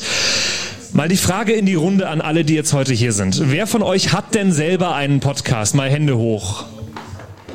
Wer von euch hätte sich äh, spontan zugetraut, ähm, am Anfang des Abends zu erfahren, dass äh, heute ein Slot bei der Podcast-Brause frei ist und äh, zu sagen, ja natürlich gehe ich da auf die Bühne und mache da heute einen, einen Part des Abends. Ja, ja, ja, okay, ihr, ihr, ihr seid raus, ihr, ihr, ihr wart heute eh schon eingeplant. Ähm, nicht viele würde ich behaupten. Es gibt äh, aber zwei Leute zum Glück, die heute da waren. Als der Jürgen vorhin den äh, Anruf bekommen hat, dass äh, die, äh, dass die Podcaster, die dritten PodcasterInnen, die heute hier gewesen wären, leider nicht kommen können, weil sie eben äh, liegen geblieben sind auf der Strecke von München nach Nürnberg und deswegen heute ausfallen leider. Im Raum waren zu dem Zeitpunkt nicht viele Leute. Im Raum waren zu dem Zeitpunkt der Jürgen selber, der gerade am Telefon war und deprimiert da reingeschaut hat und der äh, Philipp kam gerade rein.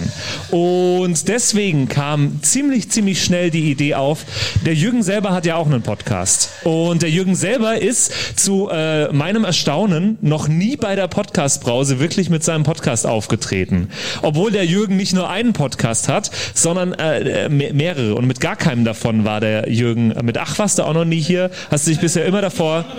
Ja, genau. Stimmt, das war ja quasi... Äh, bevor es die Podcast-Brause überhaupt gab, äh, hat der Jürgen hier schon mal einen Live-Podcast mit, äh, mit Ach gemacht, äh, mit, seinem, äh, seinem Geschichtspodcast. Und Trotzdem hat er sich noch nie bereit erklärt, hier bei der Podcast-Brause einen Slot zu befüllen. Er sagt selber immer, dass der Grund dafür ist, äh, dass er sich nicht selbst ansagen will. Deswegen sitze ich jetzt auch hier vorn und darf äh, das übernehmen. Der Podcast, den wir jetzt nämlich gleich hören, ist ein äh, sehr schöner Podcast mit dem Titel Schmerzenssache. Ich hoffe, er wird für uns alle nicht zur Schmerzenssache jetzt die nächsten, nächsten 30 Minuten. Ähm, Schmerzenssache mit dem Untertitel, weil Rückenschmerzen kein Tabuthema sind. Stimmt das? Stimmt, ne? Ja. Ähm, und wie das der Jürgen auch immer so schön macht, bitte ich jetzt natürlich erstmal die Podcaster des heutigen Abends auf die Bühne. Äh, Jürgen und Philipp. Applaus. Und ich habe natürlich ein, zwei Fragen an euch, bevor es losgeht. Ne? So macht man das, oder Jürgen? Ja, ich glaube schon. Äh, Jürgen, erzähl uns mal ganz kurz, wie du auf die Idee gekommen bist, einen Podcast über Schmerzen zu machen. Das ist jetzt nicht das, äh, was uns allen als allererstes einfällt. Äh, das erste, was uns einfällt, ist wahrscheinlich, man macht einen Laber-Podcast mit seinem besten Freund, äh, aber ein Podcast über Schmerzen ist jetzt nicht ja. so das Erste. Naja, tatsächlich, ähm, wenn man überlegt und, und irgendwie einen Redebedarf hat ja, und Rededrang hat, so und man überlegt dann, über was kann man denn überhaupt was was, was erzählen, ne? Was ist so mein, was ist so mein Thema, das, das mich irgendwie ausmacht, zu dem mich Leute ansprechen, zu dem ich irgendwie Experte, was auch immer das bedeutet bin. Und das ist dann in meinem Leben eigentlich relativ schnell klar, dass das äh, meine, meine Rückenschmerzen sind. Also ich bin seit über seit über, oh Gott, jetzt muss ich überlegen, 20, seit über 25 Jahren bin ich Rückenschmerzpatient, äh, habe mittlerweile mehr Operationen gesammelt, als auf meine Bonuspunktekarte passen, habe drei Bandscheibenprothesen und bin eigentlich regelmäßig in Behandlung, nehme jeden Tag Medikamente und versuche mich irgendwie durch den Alltag zu schummeln. Und da war tatsächlich dann irgendwann der Schluss relativ naheliegend, darüber auch mal, auch mal äh, also ein Mikro zu nehmen und darüber zu reden und es aufzunehmen und zu hoffen, dass irgendjemand andockt. Ich bin sehr, sehr gespannt auf äh, die heutige Episode. Deswegen Bühne frei und Applaus für Schmerzenssache.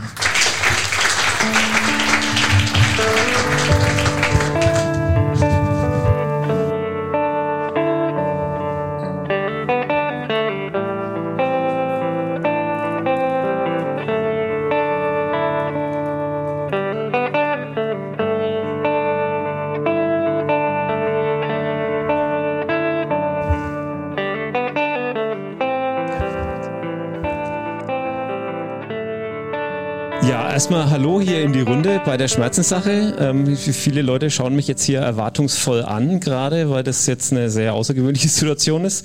Ich habe mich heute, also wir werden das ja ausstrahlen, deswegen muss ich es vielleicht ganz kurz erklären.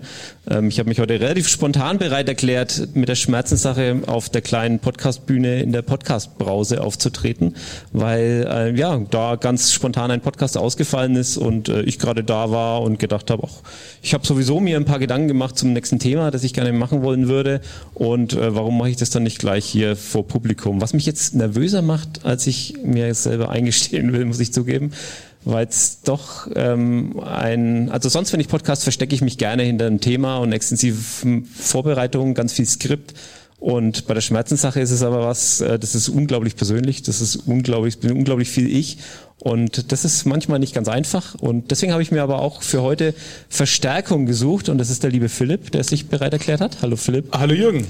Ähm, dem habe ich einfach kurz von meinem Dilemma erzählt vorhin, dass hier ein Podcast fehlt und äh, dass ich gerne, gerne diese Lücke füllen würde. Und ähm, ich habe auch ein Thema, ich brauche nur jemanden, der mich so ein bisschen strukturiert, äh, der mir ein bisschen zur Seite steht. Und ja, das ist der Philipp. Genau. Wir kennen uns hier schon länger aus unter anderem dem Ach-Podcast.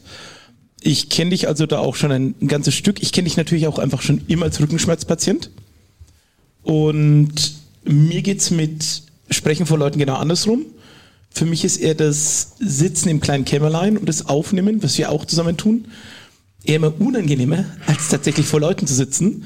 Von daher darf ich heute ein bisschen den Gegenpart spielen und darf dich selbst äh, ein bisschen in die Schranken weisen, die du dir ja fast schon selber gelegt hast. Also so kurzfristig hast du mir jetzt eher eine Struktur, eine Struktur gegeben, um durch den Podcast zu führen. Naja, ich habe ich hab ein Thema ausgewählt ne? und genau. dafür habe ich mir so ein paar Notizen gemacht und das Thema ist ein ganz aktuelles. Also wir haben in der letzten Ausgabe der Brause schon mal ganz kurz darüber geredet, warum ich am Staffelauftakt nicht da war. Und das ist, weil ich nämlich im Krankenhaus war. Äh, mal wieder. Ich, ich kann gar nicht mehr zählen, das wievielte Mal.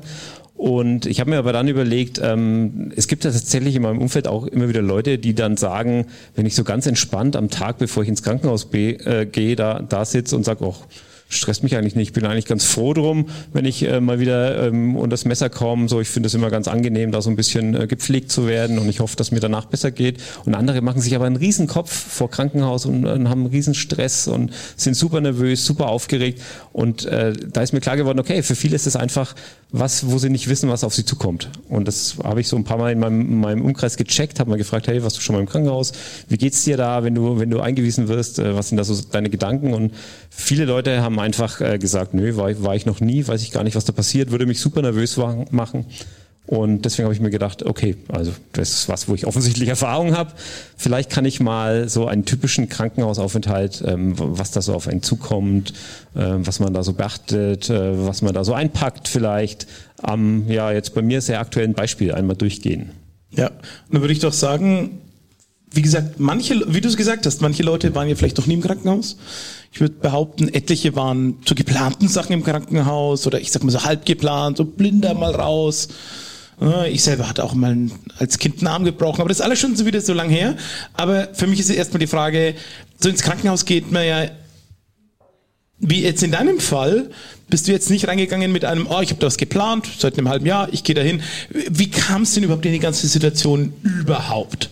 Also in dem, in dem ganz konkreten Fall war es jetzt so, ich hatte mir einfach beim Sport das Knie ganz leicht verletzt. Also war eigentlich keine große Sache. War, war ich beim Orthopäden, ähm, hatte eine leichte Knorpelverletzung an, an der Rückseite der Kniescheibe.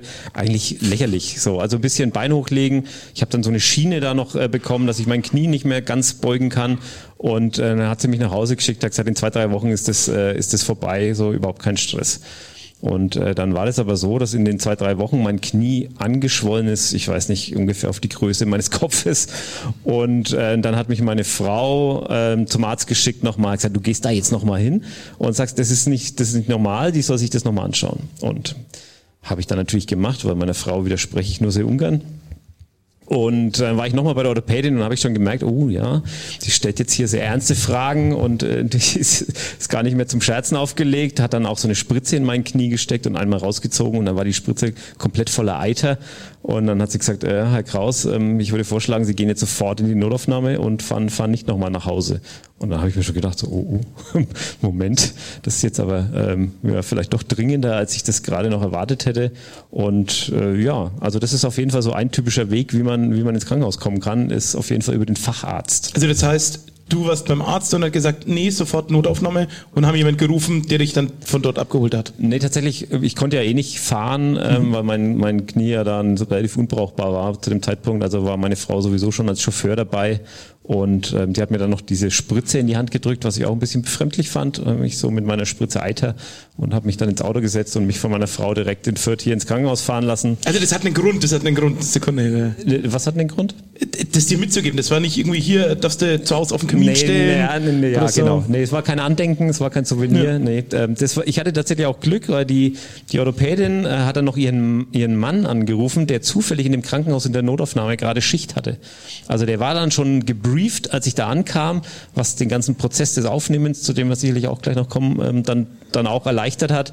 Also die, die haben da im Prinzip haben die da auf mich gewartet. Ja? Und kam ich da an mit meiner Spritze voll Eiter. Aber ich sag mal andersrum, klingt dir jetzt doch relativ dringlich, wenn dich A, der Arzt sofort in die Notaufnahme schickt und dort schon anruft. Genau, also das ist das ist jetzt vielleicht auch ein ungewöhnlicher Weg, ne? Also dass man so so mhm. schnell, wobei würde ich gar nicht sagen. Also viele Leute, glaube ich, zögern tendenziell den Zeitpunkt raus, ähm, mhm. in dem sie ins Krankenhaus gehen würden oder auch zum Arzt grundsätzlich. Ne? Ähm, und wenn ich gewusst hätte, dass es so dringlich wäre, ne, also wenn ich irgendwie ein Gefüge, also für mich war das einfach ein dickes Knie, aber wenn ich gewusst hätte, okay, da ist jetzt ein, äh, jetzt greife ich vor, ein Infekt drin und es kann wirklich bis zur Amputation oder schlimmerem gehen, dann wäre ich auch sofort in die Notaufnahme. Und das kann ich auch jedem nur raten, also da keine falsche Scheu haben. Die äh, Leute sind da nicht doof und, ähm, und sagen, ah, wie, du blutest aus dem Arm, ja, sowas lächerliches machen wir jetzt hier nicht, ähm, sondern die ist vollkommen okay, wenn man was Akutes hat, in die Notaufnahme zu gehen, wenn gerade kein Arzt greifbar ist. Was man nicht machen sollte, ist in die Notaufnahme zu gehen, weil man gerade keinen Facharzttermin kriegt oder irgendwie drei Wochen auf ein Röntgenbild warten muss. Darauf reagieren die ein bisschen, ähm, wie soll ich sagen, nicht so positiv. Das sollte man nicht machen. Aber wenn irgendwie eine akute Verletzung ist, irgendwas, ähm, wo Gefahr für Leib und Leben, Leben droht, wenn irgendwie offene Wunden, wenn Schwindel, wenn, also alles, wo ihr euch groß Sorgen macht, kann man äh, ruhigen Gewissens in, in die Notaufnahme gehen. Und ich wollte gerade sagen, bei der Aufnahme, um, ich will das gar nicht so viel vorweggreifen, in deinem Fall wurde dir schon kommuniziert, was bei dir Sachlage ist. Aber ich, ich würde ja vielleicht dann noch ergänzen, dass wenn man dann in den Krankenhaus kommt, keine Ahnung, ich hatte mir mal irgendwie den Finger böse verletzt und irgendwie aufgeschnitten, hat nicht aufgehört, irgendwann ein, okay, ich gehe jetzt dahin. Dann habe ich auch gesagt, ist nicht dringend, aber gucken Sie mal hier die Hand. Hm. Da gucken die es kurz an und sagen, alles klar, wir können einsortieren. Mhm. Wie schlimm ist es? Ist es dann bei dir nochmal vor Ort passiert oder war das dann schon komplett gegessen durch diesen Anruf? Ja, das ist tatsächlich ganz spannend. Ähm, das ist so, das ist so ein bisschen in Verruf bekommen, äh, gekommen, der Begriff Triage, der jetzt so bei Corona, als, als Corona in der Hochphase war, äh, wurde ja viel diskutiert über Triage. Ne? Was, was, was kann man machen, wen muss man bevorzugen, wo ist gerade dringlich und wo nicht. Erklär doch vielleicht erstmal den Begriff. Also Triage ist im Prinzip das, was Ärzte im, im Krankenhaus in der Notaufnahme jeden Tag tun. Die schauen sich Patienten, Patientinnen an, die reinkommen und entscheiden, wie dringlich ist der Fall gerade ähm, sind die Leute, die hier im Wartezimmer sitzen, sind die gerade äh, dringlicher oder muss ich mich jetzt wirklich um den, den Fall, der gerade reingekommen ist, kümmern? Also kommt jemand mit einer, mit einer offenen Beinwunde äh, an, wo die Arterie offen ist und das Blut rausläuft, dann ist das sicherlich super dringend und jemand, der gerade, ich weiß nicht, einen Kreislaufkollaps hatte, ähm, ist auch dringend, aber vielleicht äh, kann der mal noch ähm, liegend eine halbe Stunde warten. So, das ist, das ist im Prinzip Triage und das ist etwas in Verruf gekommen bei Corona, weil es da wirklich dann stellenweise um Leben und Tod ging, um Intensivbetten, um ähm, ja, äh, hat jetzt jemand eine Lebenserwartung von noch zehn Jahren oder von noch 60 Jahren, äh, um solche Entscheidungen. Aber das ist natürlich das, was ohne das würde so eine Notaufnahme überhaupt nicht funktionieren. Also das ist super notwendig, dass das passiert. Und das war dann noch so das, äh, das andere Puzzlestückchen, das mir dann gezeigt hat, dass es schon dringlich war. Also ich war in, ich glaube, einer halben Stunde durch die Notaufnahme durch und auf dem Weg in den OP. Äh, und das, also ich war schon auch mit anderen Sachen in Notaufnahmen, mal ein Bänderriss, mal äh, irgendwie was verstaucht. Da sitzt man schon mal einen Tag. Ne? Also da kann schon passieren, dass man da fünf, sechs, sieben Stunden sitzt, weil es einfach dringliche Sachen gibt und ein Bänderriss zwar unangenehm ist, aber mit ein bisschen Eis und Bein hochlegen kann man das aushalten. Ja. Und in einem vollen Krankenhaus, also die Notaufnahme war tatsächlich gut besucht ähm, in Fürth, da ist eigentlich immer Action. So, da dann relativ schnell durchzukommen, hat mir dann gezeigt, okay, ja, vielleicht ist das wirklich jetzt ähm, doch auch ein bisschen kritisch. Aber mal noch mal einen Schritt zurück bei der Aufnahme selber. Du kommst da ins Krankenhaus rein, so zur Tür, sagst Hallo, ich brauche hier was oder ähm, wie kann man sich das jetzt vorstellen, wenn man das noch nie mitgekriegt hat? Also äh, auch in die Notaufnahme gibt es unterschiedliche Wege. Ne? Also das, gerade mein Weg war jetzt so über den Facharzt. Die haben mich dann da schon angekündigt. Ähm, die können prinzipiell kann der Hausarzt auch ähm, auch quasi in die Notaufnahme einweisen. Das kann auch ein Weg sein. Der kann dann auch den Transport organisieren mit mit der äh, mit der Notfallambulanz. Ähm, aber im Prinzip kommt man dann da an, auf welchem Weg auch immer füllt erstmal ganz deutsch Formulare aus, ähm, so gut es halt eben geht. Äh, und dann ja, ähm, wird geguckt, dass relativ schnell einer mal so eine Ersteinschätzung macht. Ne? So ist es dringend, ist es nicht dringend. Und dann wird entschieden, ähm, was denn dann im Hintergrund ähm, angestoßen, organisiert werden muss. Also brauche ich jetzt ein Zimmer, muss jetzt irgendwie sofort der OP freigemacht werden, ähm, muss man den einfach nur ambulant versorgen, kann ihn wieder nach Hause schicken. Genau, das sind so die Entscheidungen, die dann da relativ schnell getroffen werden. Also muss man eben auch gucken, welchen Facharzt ähm, braucht man dann irgendwie konkret. Kann mhm. das jetzt einfach der, der Chirurg machen, der gerade Dienst hat, oder braucht es dann noch irgendwie andere, ähm, andere Disziplinen? Genau, also so ein, so ein typischer Anamnese würde man wahrscheinlich beim Arzt so sagen, mhm. so ein Anamneseprozess erstmal. In deinem Fall war ja dann die Antwort, nee, schnell, dringend und operieren. Mhm. Was ist da so die nächsten Minuten, nachdem jemand oder du in dem Zimmer warst, jemand, die sich angeguckt hat oder du da schon hingeschoben worden bist? Was ist dann die nächsten Minuten passiert?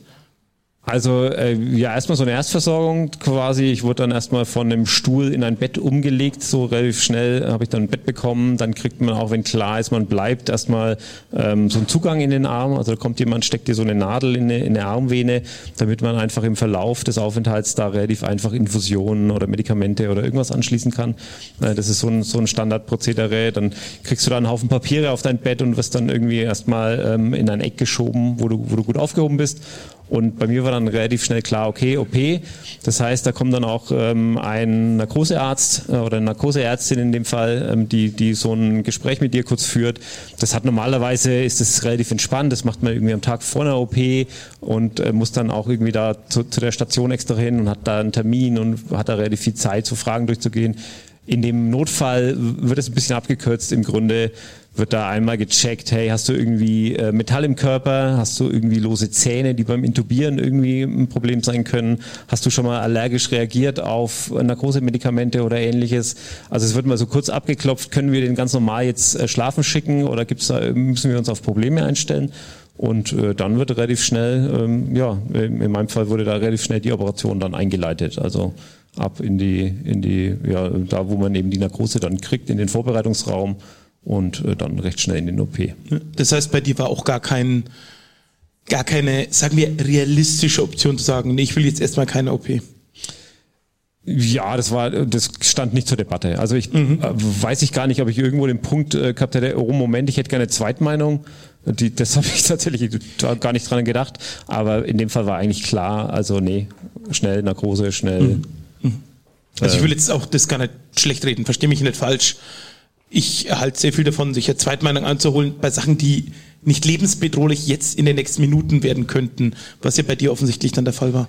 Also ich hätte mir jetzt so rückblickend hätte ich mir tatsächlich gewünscht, dass das jemand auch mal ausspricht, ne? sagt mhm. so, ey Moment, mhm. ihr Knies, äh, da ist ein Infekt drin, das kann im schlimmsten Fall äh, eine Blutvergiftung und ähm, dann muss das Bein amputiert werden oder man überlebt es halt nicht. Hat mir keiner gesagt, habe ich hinterher dann so ein bisschen aus meinem Hausarzt rausgekitzelt äh, also die Info. Aus, nicht im Krankenhaus noch, sondern erst, in einem Gespräch erst, erst später. als ich dann ganz später mhm. zum Hausarzt mhm. mal bin, genau. Ähm, das hätte ich mir tatsächlich gewünscht, aber ich verstehe auch, mhm. warum man das jetzt da vielleicht jemanden, der kurz vor der OP steht, äh, nicht so in Panik versetzt. Aber mhm. ich meine, natürlich muss ich in dem Fall eine Entscheidung treffen, will ich das, will ich das nicht. Ne? Ähm, ich war noch bei Bewusstsein ansprechbar ähm, und halte mich auch für, für halbwegs aufgeklärten Patienten, habe da ein bisschen Erfahrung, hätte ich mir gewünscht. Ich meine, ich hätte es trotzdem gemacht, überhaupt keine Frage. Aber äh, Genau, das stand jetzt in dem akuten Fall, äh, ist das, glaube ich, ein beschleunigter Prozess. Ja, ja. Also das heißt, rein, Untersuchung, Gespräch, Narkose. Genau. Relativ schnell.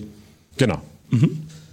Ja, üblicherweise vielleicht äh, auch, wenn man jetzt eine geplanten, einen geplanten Eingriff hat, äh, dann äh, weiß nicht, wer das schon mal hatte, kennt man es ja, muss man, mhm. muss man erstmal nüchtern bleiben. Das ist so ein Ding, das in einem akuten Notfall mal nicht ist. Ne?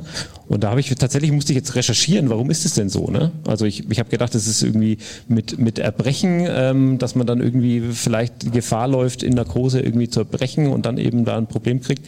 Aber es ist tatsächlich, ähm, ja, hat damit zu tun. Aber ich habe es mal nachgeschlagen, das ist tatsächlich wichtig, weil der Schluck- und der Hustenreflex während der Narkose nicht funktionieren. Also es ist gar nicht, man muss jetzt gar nicht ah. per se unbedingt erbrechen, aber es kann im, im Grunde Mageninhalt ähm, nach oben wandern und dann ähm, auf dem Weg wieder nach unten in die Lunge dann. Und das ist, das ist die große Gefahr. Und das, dann würdest du das nicht gegenhusten und gegenhalten in dem Moment, genau. weil diese Reflexe aus sind. Genau, weil der Reflex mhm. ausgeschaltet ist. Also du kannst dann eine Lungenentzündung bekommen und, und daran kannst du eben sterben.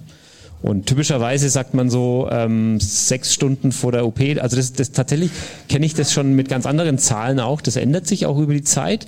Ja, das ist so der aktuelle Stand der Medizin. Ähm, der, der Google-Medizin, sage ich jetzt mal, also ich übernehme keine Garantie, wenn euer Arzt was anderes sagt. Ähm, aber bis sechs Stunden vorher sollte man auf jeden Fall keine, keine Nahrung zu sich nehmen. Bis zwei Stunden vorher keine, keine Flüssigkeiten mehr. Also bis dahin darf man eigentlich auch noch trinken, solange es äh, klare Flüssigkeiten sind. Also Wasser, schwarzer Kaffee geht auch. Es gehen sogar manche Fruchtsäfte. Du solltest halt nichts mit Fruchtfleisch oder was, was mit Milch oder was Fettiges oder so. Das, das ähm, solltest du, das fällt dann eher unter, unter Essen. Aber bis zwei Stunden vorher sollte das kein Problem sein. Ist aber auch im Notfall, ähm, musst du dann einfach genauer ähm, äh, besser überwacht werden. Ne? Also ich, war natürlich in dem Fall nicht nüchtern.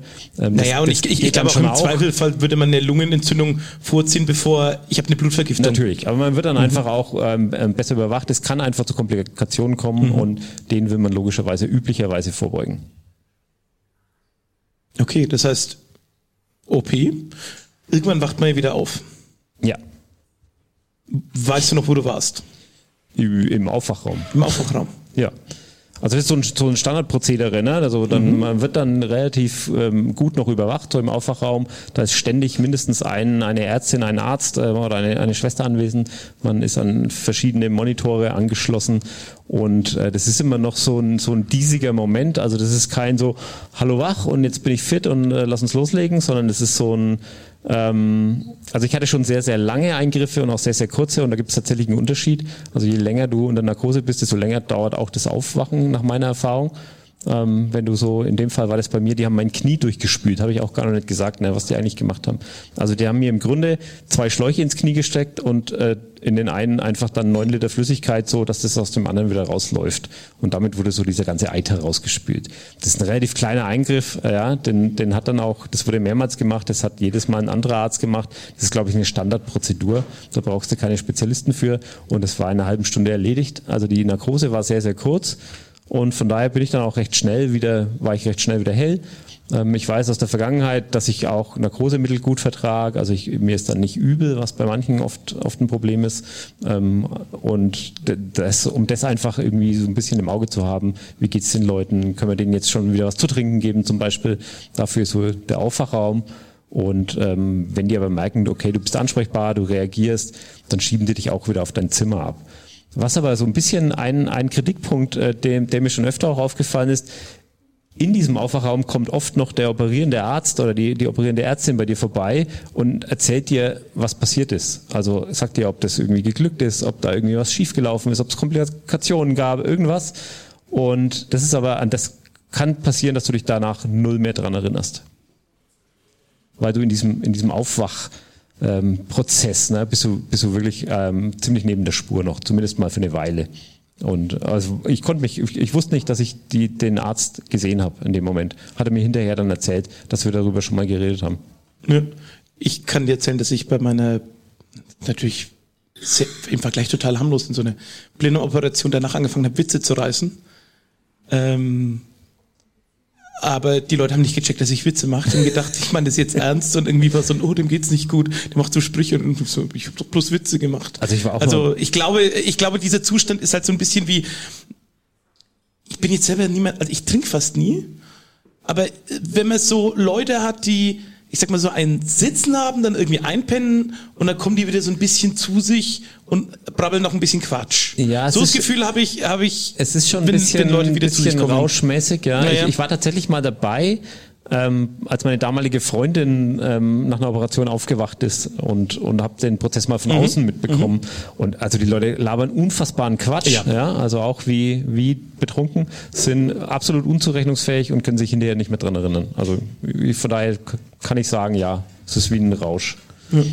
Nur ohne, äh, das habe ich gerade noch vergessen zu sagen, ähm, das mit den zwei Stunden und den Flüssigkeiten ist tatsächlich ganz spannend, weil man aktuell geht man davon aus, dass es sogar sehr, sehr positiv ist, wenn die Leute noch, noch trinken bis so lange wie möglich, also bis die zwei Stunden, weil das senkt das Risiko, dass du danach Kopfschmerzen hast. Okay, bei meiner letzten OP war ich 22 Stunden ohne Wasser vorher. Also ich hatte dann Also- auch, ich hatte dann auch, äh, da kommen wir jetzt dann vielleicht drauf, wenn so, ähm, es war ja dann bei mir nicht mit einer OP getan. Also ich kam dann auf die Station und habe dann das ganze Prozedere noch, also noch zweimal am Knie, insgesamt drei Spülungen am Knie und dann hatte ich noch eine Ellenbogen-OP, was nochmal eine ganz andere dumme Geschichte ist. Aber ähm, wo wollte ich jetzt hin? Ich habe das mehrmals durchgemacht und äh, an einem Tag war es auch Und so. du hast aber auch jedes Mal wieder eine Vollnarkose gekriegt. ja, genau. Blöd gesagt, von außen jetzt, wenn du sagst, war bloß so ein kleiner Eingriff, halbe Stunde, warum nicht Teilnarkose? Hätte man prinzipiell machen können, ähm, haben, haben wir auch mal ganz kurz als Möglichkeit erörtert. Ähm, ich hätte Vollnarkose drauf, ist dein Ding? Mhm. Ich, ich hätte darauf bestehen können. Tatsächlich habe ich gesagt, ach, ich mag eigentlich Vollnarkosen ganz gerne. Und es ist natürlich auch ein, wenn irgendwas schief geht unterwegs, ist es halt immer ein größeres Risiko, Mhm. wenn sie dich dann erst in die Vollnarkose noch, also keine Ahnung, dein Blutdruck fällt ab oder es ist irgendwie noch was Unvorhersehbares. Wenn sie dann wirklich dein Knie aufschneiden müssten oder so, ähm, dich dann in die Vollnarkose, zu- dann ist es halt Chaos, ne? Dann geht's, muss es schnell gehen und da ist halt von vornherein eine Vollnarkose einfach safe. Ja, da, Ja. da kann weniger passieren. Genau, was ich jetzt gerade aber meinte, also ich hatte dann noch geplante, äh, geplante Eingriffe mehrfach und äh, an einem Tag war es so, dass sie mir denn dann auch äh, wieder, ja, Triage, ähm, wieder gestrichen haben, weil gerade dringendere Sachen an, äh, anstanden. Das wusste ich dann aber gleich früh zum Glück, also durfte dann, durfte dann normal essen. Am zweiten Tag war es aber so, dass ich für Mittag ähm, angesetzt war, durfte nichts essen, äh, dann auch irgendwann nichts mehr trinken. Und dann hat sich das aber gezogen, also wurde dann einmal aus dem Zimmer geschoben, Richtung OP, wieder zurückgeholt. Und dann wurde ich tatsächlich erst um abends um 23.15 Uhr operiert. So, und da war ich dann irgendwann, lag ich im Bett und war super dehydriert, hab dann, Oh ja. hab dann äh, wirklich gesagt, äh, so könnt ihr mir eine Infusion wenigstens geben. Ne? Und Also ich habe dann Flüssigkeit durch den Arm bekommen. Ähm, das ist dann auch was, was die Schwestern eigentlich, also da muss man einfach mit den Leuten reden. Das ist so ein, so ein super Tipp, den ich an der Stelle habe für Leute, die in ähnlichen Situationen sind. Haltet euch mit dem, mit dem Personal auf den Stationen gut. Das sind wirklich eure Verbündeten. Und wenn es euch da irgendwie dreckig geht, äh, dann sagt denen das auch. So, die sind dafür da. Und ähm, was natürlich doof ist, ist, die sind super im Stress. Also äh, denen vielleicht nicht ständig die Ohren voll heulen. Aber wenn es irgendwie was gibt, ähm, dann mit den Leuten einfach äh, ganz, ganz normal reden. Und dann äh, muss man sich da auch nicht quälen. Die haben dann in der Regel eine Lösung. Und die sind auch so der Weg, der kurze Weg zum Arzt. Also oft Ärzte ist ja, wenn man im Krankenhaus ist, man sieht die dann mal bei der OP, vielleicht kommen sie vorher vorbei, vielleicht sieht man die auch gar nicht. Und dann bei der Visite kann es sein, dass irgendwie noch ein anderer Arzt dann irgendwie versucht, einfach aus deinen Berichten dir zu erzählen, was gerade Phase ist, was natürlich mitunter ein bisschen unbefriedigend ist. Und, und das Klinikpersonal, also die Schwestern, die Pfleger auf der Station, wenn du da konkrete Fragen hast, äh, dann gehen die auch einfach mal ähm, ans Telefon, rufen den Arzt direkt an und stellen diese Frage. Also die sind auch unter Umständen so dein di- direkter Kommunikationskanal. Und äh, habe ich auch jetzt schon oft bei Bettnachbarn irgendwie mitbekommen, dass Leute da äh, irgendwie überhaupt nicht wissen, was gerade was gerade ähm, medizinisch bei ihnen los ist, ja, weil sie einfach nicht richtig mit den Ärzten, mit dem Personal reden und dabei wäre es manchmal wirklich einfach rauszufinden, ja. Ja. Genau, das als Tipp vielleicht. Apropos Schwestern und Fragen stellen und so weiter. Du bist dann von der OP aufgewacht, wurdest aufs Zimmer geschoben und wie gesagt, wie du erzählt hast, dieses Spiel hast du ein paar Mal mitmachen müssen an der Stelle. Aber in der Zeit, in der jetzt weder eine OP war, noch in diesem Aufwachraum, gibt's ja noch den, ich nenne es jetzt mal Krankenhausalltag, in dem du vielleicht auch mal länger liegen musst, dich von der OP erholst, für eine vorbereitet wirst. Und insbesondere nach der OP bleibst du ja in der Regel auch immer ein bisschen im Krankenhaus drin. Die Zeiten werden heute immer kürzer, weil man einerseits aus Kostenersparnisgründen, aber auch viel mehr in Richtung Mobilisieren geht. Man sagt ja heute viel mehr ein, nicht nur schonen, kommt immer sehr auf den Eingriff an, aber äh, frühzeitig bewegen, Reha, Bewegung, Sport und kriegt damit die Leute viel schneller aus den Betten raus, damit auch aus dem Krankenhaus. Das ist auch was Positives in die Richtung. Aber wie ist denn jetzt dieser, du hast das hier auch schon geschrieben als, äh, als Normalbetrieb im Krankenhaus, wenn du sagst, okay, ich war jetzt die Nacht im Krankenhaus, ähm, Infusion und so weiter, vielleicht an mir dran oder auch nicht, aber die OP ist jetzt hinter mir, ich darf essen, ich darf trinken, wie so ein Tagesablauf, wenn du da drin liegst erstmal. Also jetzt konkret in meinem Fall war es so, dass ich äh, natürlich dann auch also mit einem Infekt dann auch ähm, Antibiotika bekommen habe. Also es war immer so der erste Kontakt war morgens so schon, ich glaube so gegen fünf kam immer jemand rein, um an meine an meinen Zugang, den ich im Arm habe, dann irgendwie eine Infusion mit Antibiotika anzuschließen. Das war immer so das erste, so noch im Halbschlaf. Also irgendwann nimmt man das nur noch nur noch so halb wahr, wenn wenn überhaupt streckt den Arm aus und dann schließt jemand da was an, geht wieder, macht das Licht wieder aus und dann ähm, erstmal noch ein bisschen äh, weiter, weiter pennen, äh, bis dann irgendwann das Frühstück kommt. Und Frühstück ist total unterschiedlich, also je nachdem, wo du auf der Station liegst. Ähm, bei mir war das jetzt immer so gegen acht, aber ich war auch das wirklich letzte Zimmer auf der Station. Ähm, von daher, also das geht schon deutlich früher bei manchen los. Das ist immer so ein bisschen unterschiedlich. Dann kommt oft morgens ab und zu mal noch jemand, äh, um das Bett zu beziehen. Und was meistens noch vormittags auch stattfindet, ist dann die Visite. Und das ist so, das ist so der wichtige Termin für dich eigentlich, ähm, weil da kommen dann äh, normalerweise die Ärzte, mit denen du da zu tun hast. Manchmal sind es aber auch einfach die Ärzte, die gerade Schicht haben. Also es kommt nicht unbedingt immer der Arzt, der, der gerade vorher dein Knie aufgeschnitten hat und reingeguckt hat, was schade ist, weil für den hätte man vielleicht dann ähm, die eine oder andere Frage. Aber es kommt dann, in meinem Fall war es jetzt oft wirklich so einer, der gerade aus dem Medizinstudium draußen war, der, der super engagiert war, aber der einfach ähm, dann oft irgendwie meine Fragen auch nicht beantworten konnte und dann erst irgendwie später mit einer Antwort da irgendwie rumkam äh, zur Visite. Und Visite ist manchmal auch ein bisschen äh, einschüchternd, muss ich sagen. Also jetzt im, im konkreten Fall war es. Aber Sekunde, wer ist denn bei der Visite jetzt dabei? Naja, das, das ist ja unterschiedlich. Also mhm. jetzt im, im letzten Mal war es bei mir wirklich dann, dass ein Arzt kam, vielleicht mal noch mit einer Schwester im Schlepptau, die dann so dieses Verbandswechseln und so einfach gemacht hat, wenn der Arzt irgendwie auf deine Wunde gucken will. Aber ich hatte auch schon Visiten, da standen dann irgendwie ähm, der Oberarzt, äh, der operierende Arzt, zwei Schwestern und noch drei Medizinstudenten da.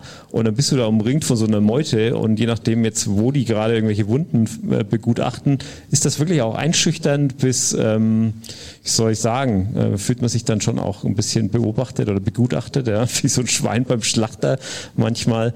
Und also da, da ist ganz gut, äh, auch da vielleicht ein Tipp aus der, aus der leidigen Erfahrung wenn man auf diesen Moment sich vorbereitet mental, wenn man sich einfach vorher überlegt, hey, was habe ich konkret für Fragen, sich unter Umständen auch Notizen macht, ähm, ist auch nicht verkehrt, ja, oder schon mal die Schwestern vorher darauf anspricht und sagt, hey, ich möchte bei der Visite dann das, das und das klären, weil wenn die dann auch die Visite begleiten, können die da noch mit reingrätschen und auch unterstützen, wenn man jetzt so ein bisschen dann äh, von der Situation überfahren ist. Und manchmal sind die einfach halt super unter Zeitdruck. Also die kommen rein, gehen raus und da hast du irgendwie zwei Minuten und dann denkst du so, er hat mich gerade ein Zug überfahren oder ich wollte doch noch das, das und das wissen. Ja, also das ist tatsächlich immer so ein bisschen der kritische Moment, auf den man sich am besten mental vorbereitet, würde ich sagen. Und sonst tagsüber ein bisschen Fernsehen geguckt oder was macht man dann so einen ganzen Tag lang?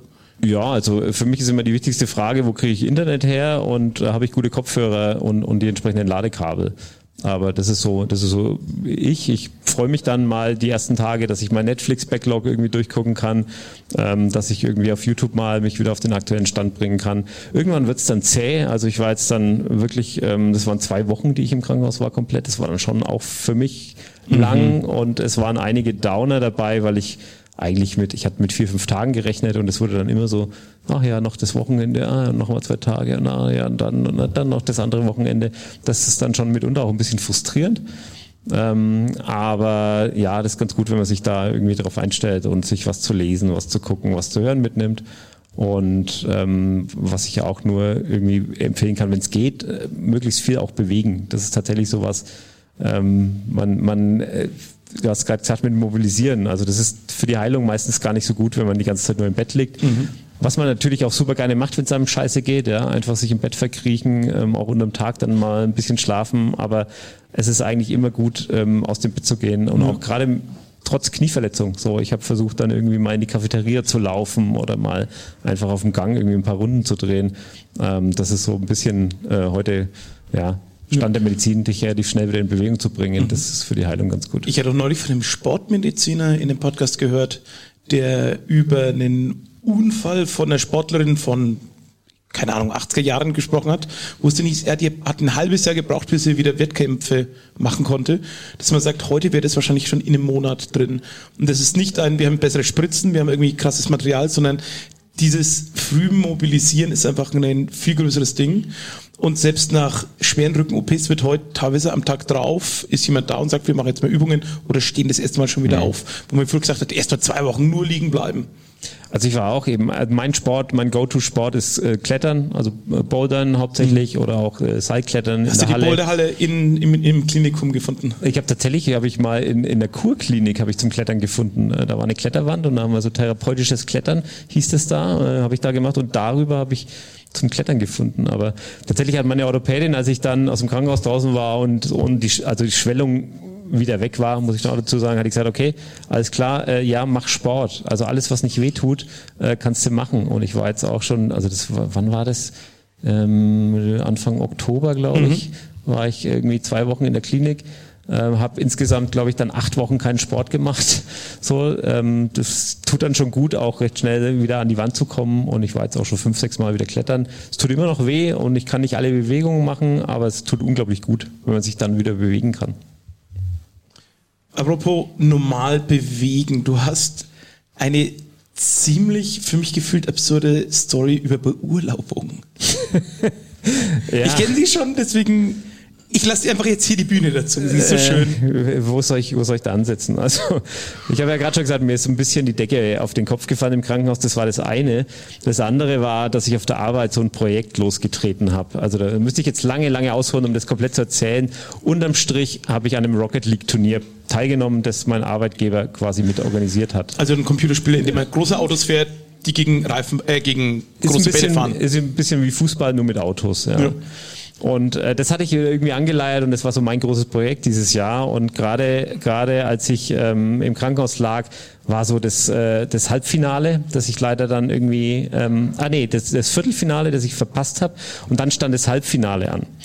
Und ähm, da habe ich mir gedacht, ja scheiße, was mache ich jetzt ähm, irgendwie gerade schon in, in Woche zwei ähm, im Krankenhaus eigentlich alle Behandlungen durch. Es ging jetzt nur noch darum, ein paar Untersuchungen irgendwie abzuwarten. Und dann habe ich wirklich meine Ärzte bekniet und hab, haben die irgendwann Zähneknirschen gesagt, naja, es gibt da schon so eine Möglichkeit, man könnte schon sich auch mal beurlauben lassen für einen Nachmittag. Ich sag, oh, das klingt aber spannend. Und also man ja, kann Urlaub vom Krankenhaus nehmen? Ja, ähm, also das raten die dir nicht. Ja, die sagen dir dann, wir müssen jetzt sie darauf hinweisen, sie machen das hier entgegen des ärztlichen Rates und auf eigene Gefahr und das musst du dann auch so unterschreiben.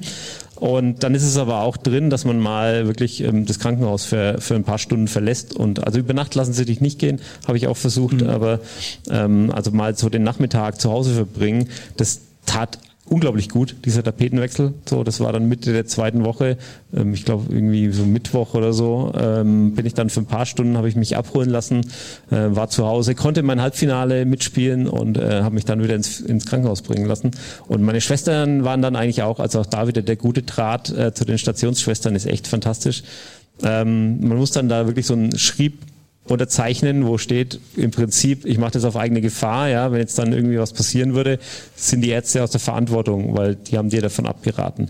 Und ähm, die Schwestern waren dann aber so nett, diesen Schrieb einfach am Ende verschwinden zu lassen. Also so, äh, wenn jetzt dann im Krankenhaus noch eine Komplikation aufgetreten wäre, deswegen ähm, hätte keiner, hätte keiner im Grunde das äh, danach gekräht, ob ich jetzt daheim war oder nicht. Aber heißt doch ein bisschen statt ein, nee, ich entlasse mich selber, also ich gehe raus hart mit unterschreiben, Stichwort Patientenautonomie. Gibt es auch sowas in Leid? Genau, wo du sagst, so die, ich, keine so Ahnung, muss unbedingt davon. zur Standesamtlichen meiner Tochter, das ist mir ganz wichtig, äh, für eine Stunde raus, dahin und wieder zurück, irgendwie möglichst vorsichtig, aber genau. weil ich sonst meines Lebens nicht mehr froh werde. Ich war auch schon mal, ähm, als ich mal mit 18 hatte ich einen relativ schweren Motorradunfall, da war ich tatsächlich dann am Ende des Tages fünf Wochen im Krankenhaus, da war ich dann mal für die Konfirmation von meinem Cousin in, mhm. beurlaubt. Also mhm. da war ich dann im Rollstuhl, wurde ich dann meinen Nachmittag irgendwie in der Kirche und zum Kaffee gefahren. Ähm, genau, also das ist, das ist drin, aber da muss man auch wirklich, da muss man äh, danach fragen, Fragen aktiv und unter Umständen auch mehrmals und darauf bestehen und dann, dann geht es aber in der Regel, wenn man da ehrlich zu den Leuten ist und da nicht irgendwie sich dumm verhält, dann sind die da eigentlich auch ganz kulant. Ja, aber jetzt Jürgen, jetzt natürlich die, die wichtige Frage, du hast dich da extra jetzt dann beurlauben lassen für. Ich sag mal, vor diesem Podcast hier live fand jetzt ein Podcast vom Club statt. Ist es dir anders ergangen in, in Sachen Ergebnis? Also äh, im Spiel dann. Ach so, nee, wir haben natürlich gewonnen. Ah. Ja, ja, ja. Also ich, ähm, ich, ja, also da müsste ich jetzt sehr lange ausholen, um das genauer zu erklären. Aber nee, das war es war natürlich, war ich essentiell wichtig für den Sieg meiner Mannschaft äh, und das war gut, dass ich mich da beurlauben habe lassen. Okay. Dann bist du wieder zurück. Alles ist durchgelaufen, wie gesagt. Du, du hast dir gesagt, mehrere OPs. Und am Schluss hat man gesagt, okay, du bist jetzt so stabil, das ist so in Ordnung, dass du jetzt wieder nach Hause darfst. Ja, also bei, beim so typischen äh, Tagesablauf äh, vielleicht noch so, es, es gibt dann auch noch so die, die so, also jetzt nicht die festen Termine wie Frühstück, Abendessen, Mittagessen, es gibt dann auch immer mal noch so Untersuchungen, ne? Also kann dann sein, dass du mal zum Röntgen musst oder mal zum Ultraschall oder mal zum ähm, zum Facharzt noch innerhalb der Klinik. Das ist dann immer so ein bisschen blöd, weil du nie genau vorher weißt, wann du da jetzt hin musst. Das ist tatsächlich so ein nerviges äh, Warten auf Godot. Ja, du sitzt in deinem Zimmer, weißt, irgendwann ist dieser Termin, aber dir kann keiner genau sagen, wann. Ähm, und tatsächlich kommt es auch mal vor, dass wenn man dann gerade irgendwie beim Kaffee trinken ist, dass man dann halt irgendwie zwei Tage länger bleiben muss am Ende des Tages, weil man den Termin verpasst hat und dann, bis man einen neuen kriegt, das dann irgendwie ewig dauert. Also äh, das ist so ein bisschen ähm, unbefriedigend mitunter. Ähm, da hilft es natürlich, wenn man sich schon hauptsächlich in seinem Zimmer aufhält. Auch wenn ich gerade eigentlich gesagt habe, es ist cool, wenn man rausgeht und sich bewegt und mal Tapetenwechsel macht. Ähm, auch da hilft es mit dem Personal zu sprechen, zu, zu checken, was steht heute an, wie wahrscheinlich ist es, äh, dass der Termin auch wirklich stattfindet. Das ist auch so ein Ding, äh, nur weil man einen Termin hat, heißt noch lange nicht, dass der auch stattfindet. Ähm, das ist in so einem Klinikbetrieb, gerade in einem großen Klinikum, leider alles ein bisschen wild. Ja. Das heißt, am Schluss rausgekommen, jetzt ist wieder alles gut? Fragezeichen. Ja, also ich, wie gesagt, ich war acht Wochen insgesamt außer Gefecht, also acht Wochen, in denen ich im Prinzip äh, nur in, in Liegepositionen mit hochgelegten Beinen verbracht habe. Das merkt man beim Sport und, und auch nicht nur beim Sport, das merkt man auch beim Arbeiten. Also ich, ich arbeite üblicherweise sechs von acht Stunden eigentlich im Stehen, so am Stehschreibtisch. Ähm, da musste ich mich erst wieder ein bisschen rantrainieren dann. Mhm. Also das hat ein paar Wochen gedauert. Ich war dann auch nach, der, nach dem Krankenhaus noch zwei Wochen zu Hause krank im Prinzip. Minus einen Tag. Da, da war dann nämlich noch von dem, deswegen war es vorhin im Krankenhaus, war das Halbfinale und äh, das Finale war dann, da war ich zu Hause, aber das Finale war nicht ähm, übers Internet, sondern es war in Berlin. Oh. Das habe ich dann meine Hausärztin in dem Fall bekniet, habe gesagt, hm, wie schaut's denn aus? Wie sinnvoll wäre das denn, wenn ich da nach Berlin fahren würde? Da hat sie gesagt, Herr Kraus, Sie spinnen. Da habe ich gesagt, ja, aber ich würde da wirklich gerne hin. Und gesagt, Herr Kraus, nee, das können wir nicht machen. Und ich gesagt, ja, aber wenn ich im Zug mein Bein hochlege und da, ich hatte dann auch noch eine Ellbogen-OP und wenn ich dann vielleicht meinen Arm nicht bewege und dann hat sie gesagt, also Herr Kraus, ich kann das verstehen, Sie spinnen, aber ich biete Ihnen Folgendes an, wenn Sie mit, mit dieser Armschiene fahren, ähm, dann lasse ich jetzt die Krankschreibung enden für einen Tag ähm, sind sie dann quasi gesund. So, weil das ein Firmen-Event war, praktisch auch. Und äh, mhm. dann kommen sie aber sofort am Tag danach wieder vorbei, dann schreibe ich sie wieder krank. Dann habe ich das nochmal kurz mit meinem Arbeitgeber gecheckt, äh, dass es klar geht und dann haben wir das genauso gemacht. Also ich Lass mich raten, die haben auch gesagt, du spinnst, aber mach. Im Prinzip war es genauso, mhm. ja. Und äh, dann war ich kurz in Berlin, hab, aber ich, ja, ich habe mich wirklich geschont, aber das Event war mir war mir sehr wichtig. Ähm, als die anderen dann abends noch feiern waren, war ich wirklich äh, in meinem Hotelzimmer im Bett gelegen und habe geschlafen. Die, das ganze, also ganze zwei Tage waren es dann am Ende, des, ähm, war ich mit mit Armschiene, also auch in der Nacht, dass ich wirklich meinen Arm keine falsche Bewegung machen konnte und ähm, war dann, glaube ich, unterm Strich okay. War nicht vernünftig, aber war okay. Und das Finale? Ja, das haben wir leider verloren, weil dann einer aus meiner Mannschaft krank war. Ah. Das war dann, ja, also hier die zwei Klubberer, die können da wahrscheinlich ein Lied von singen, ja, Scheißhaufen wird hochgehalten, genauso sehe ich das auch. Ähm, das war wirklich sehr ärgerlich, weil wir haben die Partie dann nochmal eine Woche später, also mit den Originalbesetzungen natürlich ähm, ohne, ohne Pokal oder ohne, äh, ohne Wertung. Ohne Wertung nochmal mhm. ausgetragen und da haben wir souverän gewonnen. Ähm, also es war sehr ärgerlich, dass wir dann mit einem Ersatzspieler äh, leider das Finale verloren haben. Ja.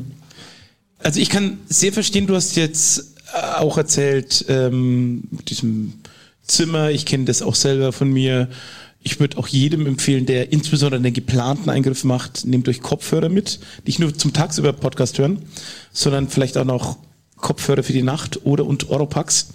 Vielleicht liegt er auf einem Zimmer, wo ordentlich geschnarcht Über wird. Zimmernachbarn haben wir noch gar nicht ja, geredet. Ja. Und du hast nämlich hier noch, nämlich, deswegen musste ich dann denken, den Punkt renitenter Patent, äh, Patient stehen. Der renitente Patient, ja. ja. Das, das ist so, äh, ja, das habe ich mir über die Jahre, ähm, versuche ich mir das anzueignen, weil das bin eigentlich nicht ich. Also ich bin jetzt nicht der Typ, der irgendwie Servicepersonal ähm, super vehement irgendwie belabert oder der super auf sein Recht besteht oder der irgendwie, aber ja, tatsächlich, wenn man, wenn man doch irgendwie in diesem Gesundheitssystem regelmäßig aufschlägt, dann hilft es nichts. Also wenn man irgendwo hinkommen will, muss man immer und immer wieder nachhaken, nachfragen, schauen, ob es irgendwie andere Möglichkeiten gibt, auf seine vermeintlichen Rechte bestehen, ähm, sich wirklich aktiv darum kümmern, dass man Informationen bekommt, sich Dinge erklären lassen ähm, und, und da wirklich aktiv sein und auch renitent sein. Also auch wenn Leute, keine Ahnung, man fragt früh die Schwester, ob sie nicht den Arzt anrufen kann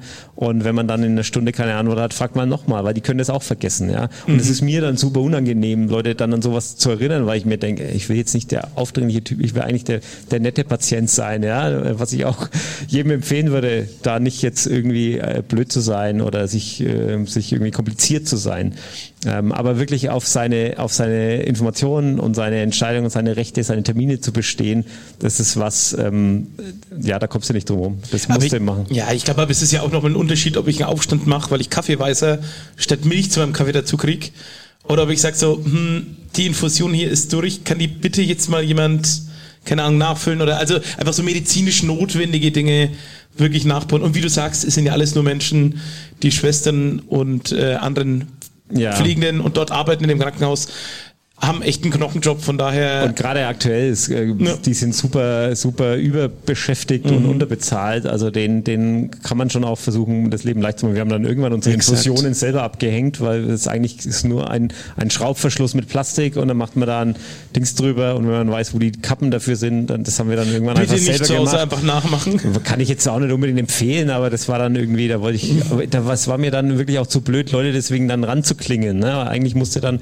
hast du in deinem Krankenzimmer Zimmer und äh, benutzt es auch, wenn es braucht, so eine Klingel, äh, dann kommt jemand und kümmert sich um euch. Das ist fantastisch, aber wenn es jetzt nur darum geht, irgendwie, ich weiß nicht, mal einen Eispack zu holen oder so, kann man sich auch überlegen, ob man einfach aufsteht, mal zu, zu den Schwestern, wenn man Schwesterzimmer hingeht, ja. wenn das geht und ob man sich den da vielleicht holt, ähm, um denen das Leben einfach nicht unnötig schwer zu machen. Ja.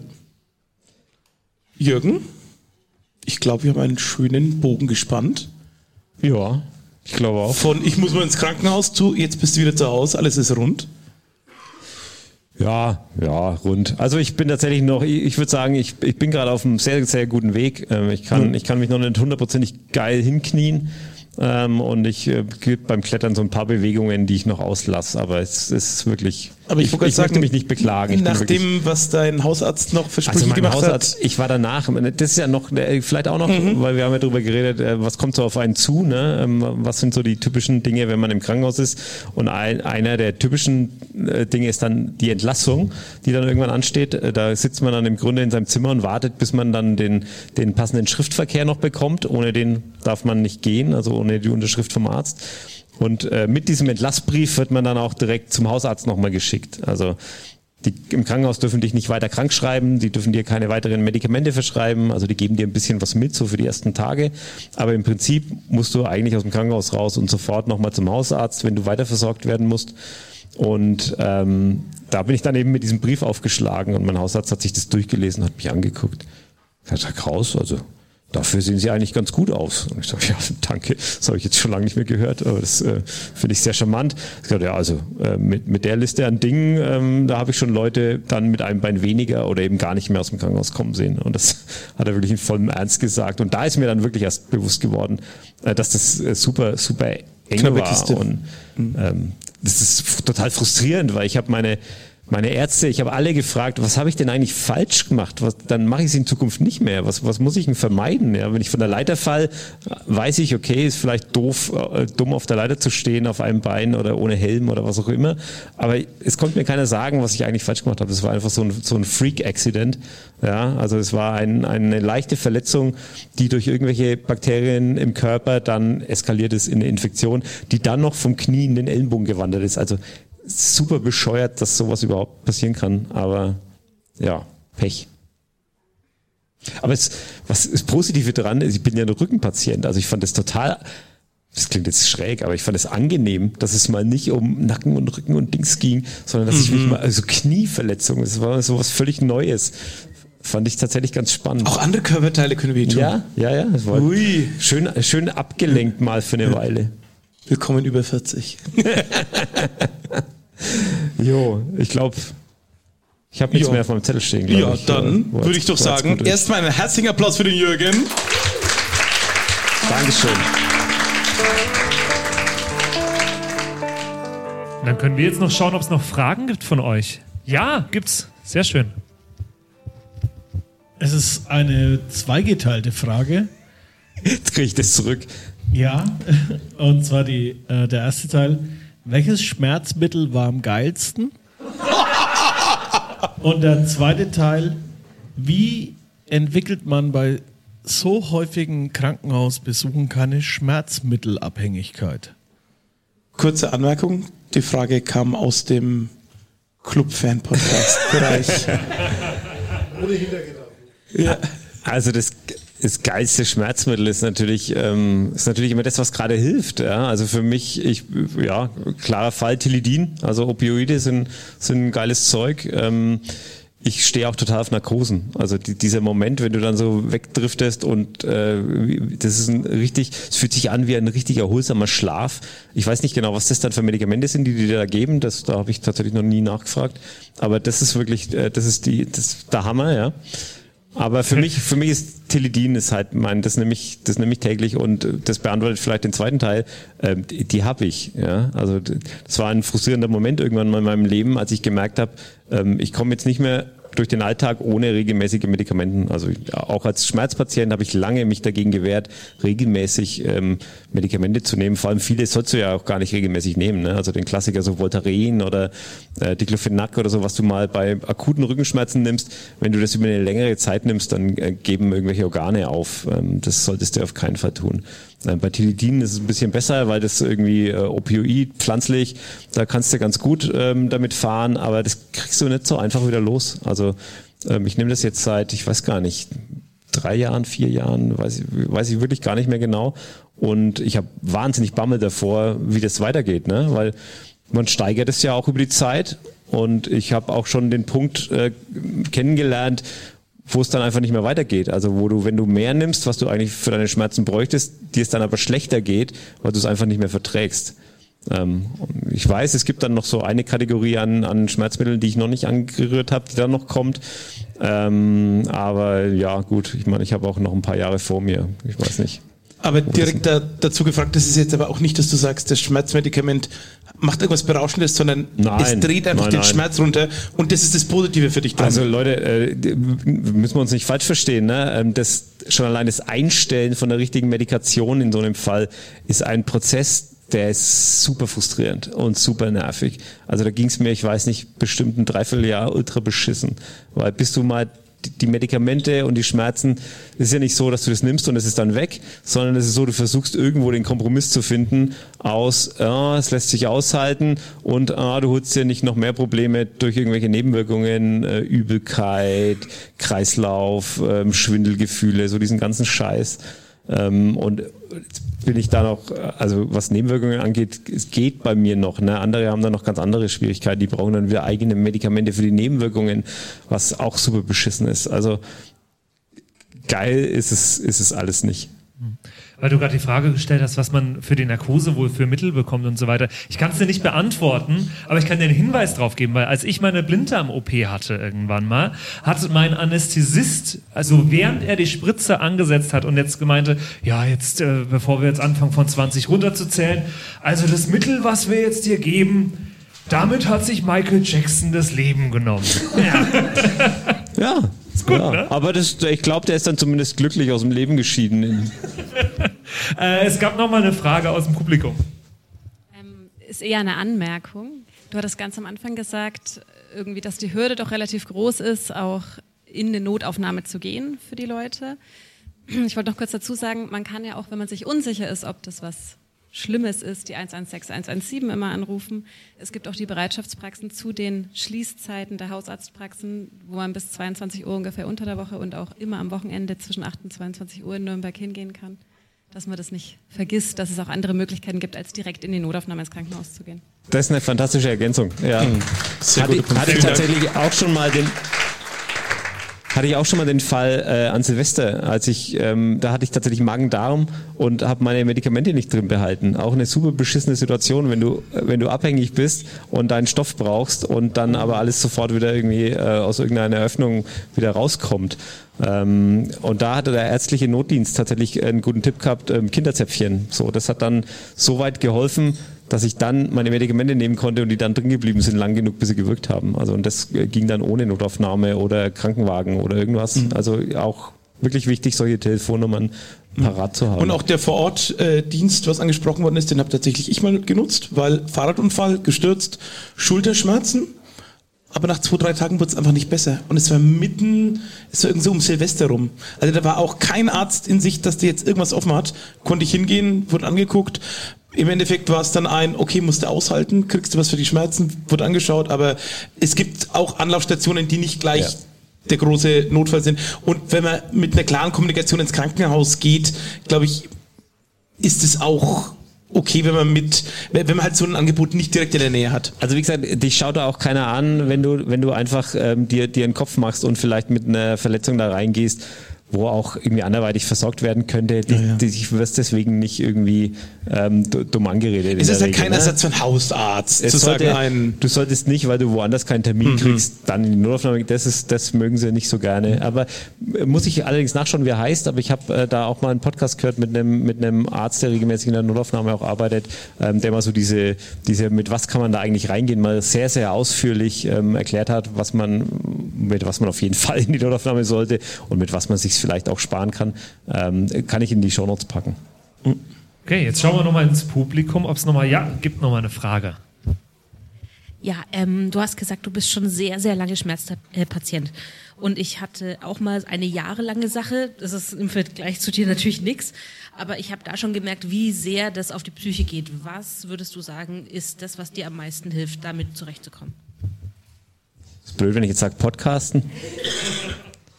Also, ähm, es ist, es ist tatsächlich ein, ein wichtiger Baustein für mich. Also das, es ist sehr viel mental, es ist eine, ist eine mental eine sehr große Challenge. Und es ist wichtig, dass man irgendwann für sich einen Weg findet, das so im Kopf zu verarbeiten und so zu parken und so abzuspeichern, dass man damit nicht durchdreht. Ja, also es ist nicht, es ist nicht so, dass ich immer irgendwie gute Laune habe. Ähm, es gibt echt Phasen, wo, wo mich das alles irgendwie super nervt aber das auch irgendwie dann zu akzeptieren und zu sagen, okay, ist eine Phase und es kommt wieder eine andere und so, äh, das ist schon super wichtig und das hilft tatsächlich, ähm, drüber zu reden.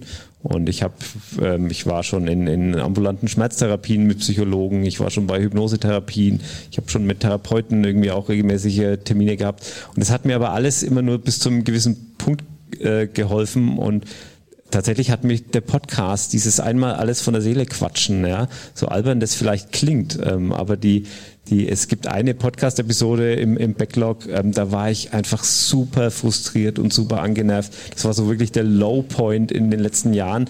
Und das einfach mal rauszukotzen und mal aufzunehmen, äh, hat, hat bei mir schon unglaublich viel ähm, bewirkt. Also wir, es gab auch schon längere Pausen in diesem Podcast und mir hat es dann immer gefehlt. Das habe ich immer tatsächlich gemerkt. Und also das Wichtige ist, sich für sich mental einen Weg zu finden. Und da kann ich, glaube ich, auch keine Tipps für andere geben.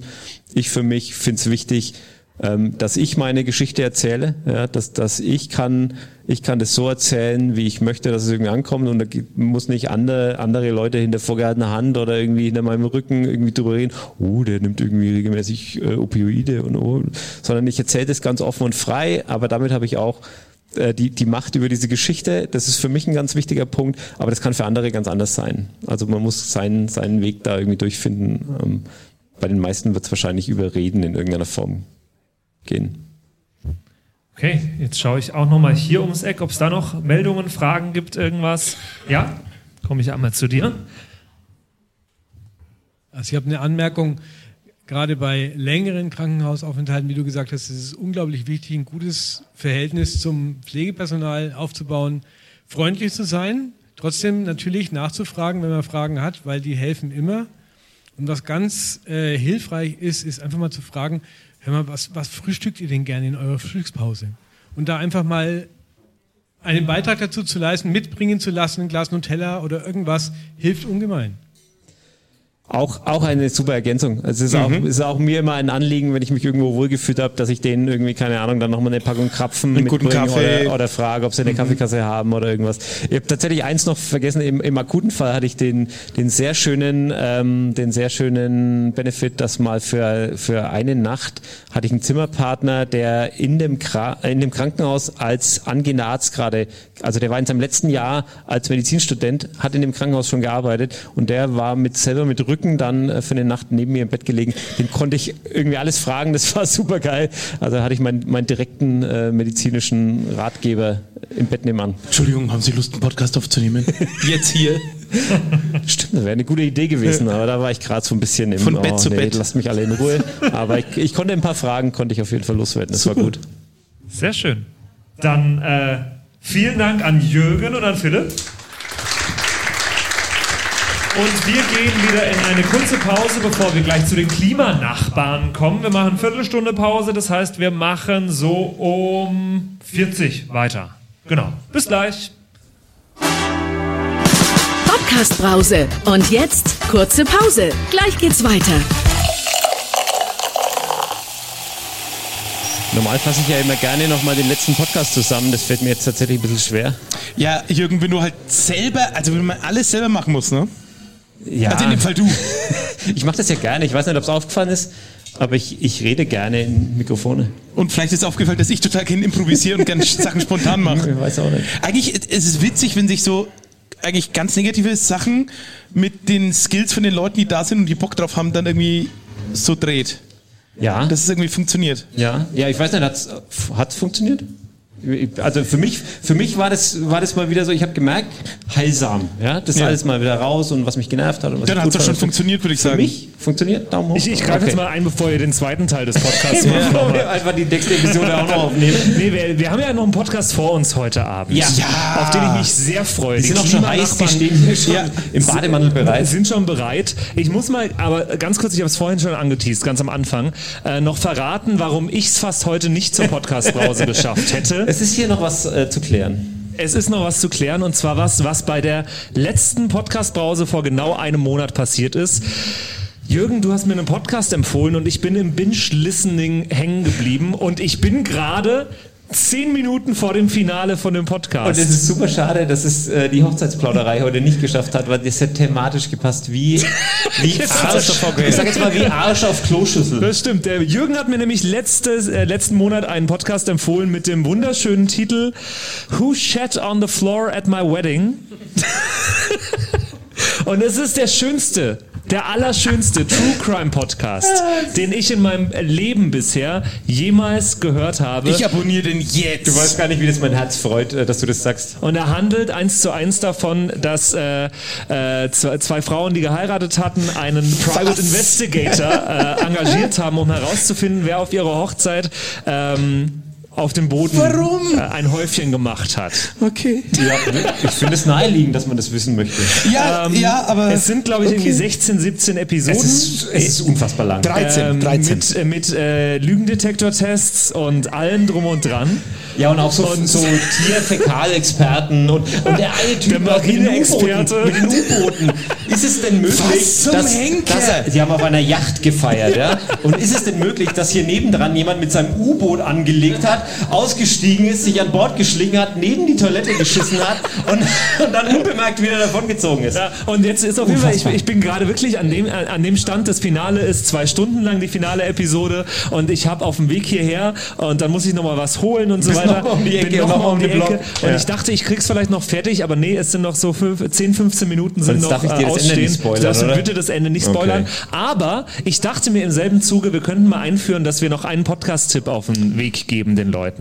Ähm, weil das hat mich sehr gut über den letzten Monat gebracht, dieser Podcast. Okay. Der hat mich in allen Lebenslagen äh, begleitet. Ich fand beim Essen zum Beispiel, fand ich, nee, ich fand's schön und äh, ich würde mich freuen, wenn ich für den nächsten Monat jetzt äh, Ach, wieder jetzt habe ich einen gedacht, du, Podcast du äh, gibst jetzt diesen Gefallen habe. zurück und empfiehlst mir was. Ich kann ja nicht jeden Monat hier den, den lebensverändernden Podcast auspacken. Nee, mein Gedanke, den ich dabei hatte, war, äh, es gibt gar garantiert auch im Publikum sehr, sehr viele Leute, Oh, ja. die gerne Podcasts hören, die gerne ähm, äh, Podcasts empfehlen und die ausgefallene Podcasts äh, haben, die man einfach mal allen Leuten, die jetzt hier zuhören, mitgeben kann für den nächsten Monat. Deswegen, ich schaue einfach mal ins Publikum. Ähm, Was ist der ausgefallenste Podcast in eurer in eurer ich stehe äh, steh total auf so? Konzept-Podcasts. Äh, Mega. Philipp ist völlig versunken jetzt in der Episodenbeschreibung von äh, Hustedt.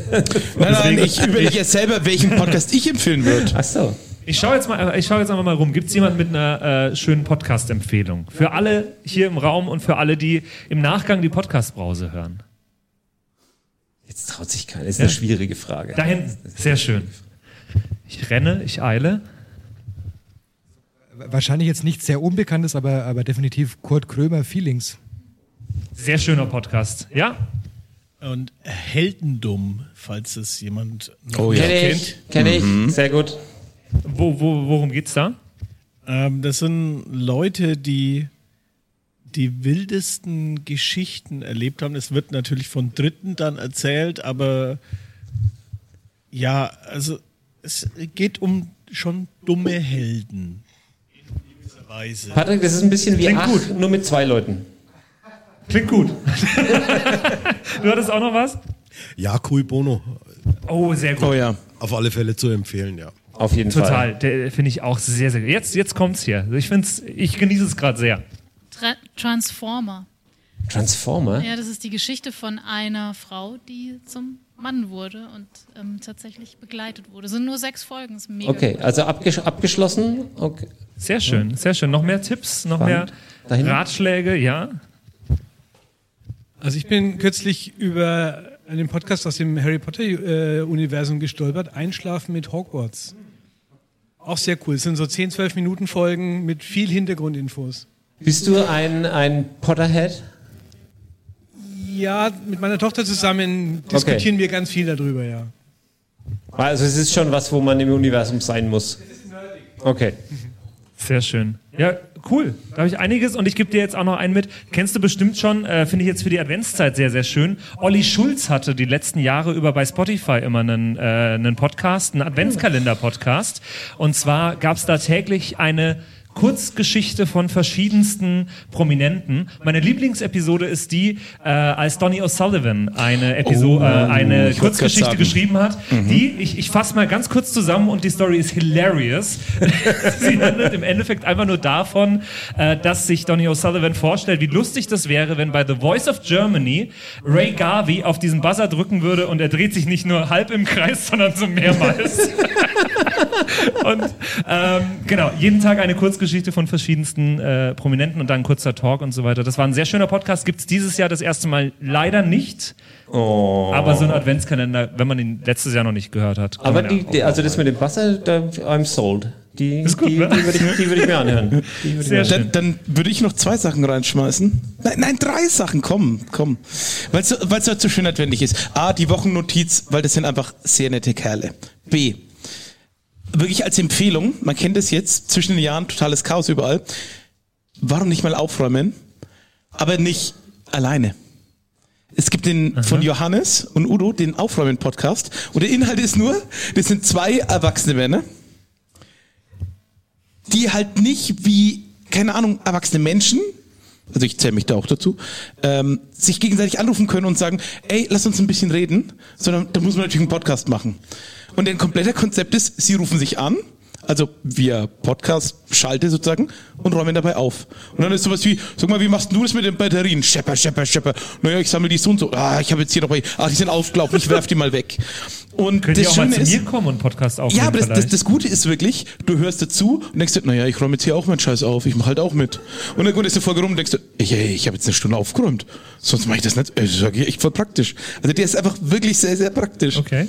Und wer noch jetzt gerade zur Weihnachtszeit ein bisschen Bock auf geil produziert, aber trotzdem herrlich trashigen, schrägen Quatsch hat, sollte sich Hartwig und Swarovski angucken, beziehungsweise anhören. Die Ruhrpott-Kommissare im Einsatz. Das ist von Jan produziert, ähm, ein improvisiertes Hörspiel im Tatort-Style, das seinen Ursprung darin hatte, dass laute Leute verschiedene Stories oder so Ausschnitte eingesprochen haben und er daraus eine stringente Story gebaut hat. Sehr schön. Das, kle- das, das hat mich jetzt gecatcht. aber, aber halt wirklich von jemandem, der den Bums studiert, Mhm. also so Songproduktion und sowas, äh, richtig sauber produziert. Ich glaube, der hat Sehr schön. Audioproduktion sogar erfunden. Ja, ja, ja. Um Es, es gibt, es gibt einen Running Gag, dass Jan Giesmann einfach alles erfunden hat und es ist die Wahrheit. Und einen Podcast können wir euch jetzt auch noch empfehlen. Wollte ich gerade sagen. Jetzt, ist aber, jetzt haben wir hier das äh, lange gestreckt. Äh, Die sind hier schon, die, ich glaube, die waren schon fast wieder am Gehen. Jetzt holen wir sie doch mal hier auf die Bühne, schmeißen euch dafür runter. Machen wir mal einen kleinen Zwischenapplaus, während sich die hier sind, hinsetzen. Patrick, Micky von den Klimanachbarn.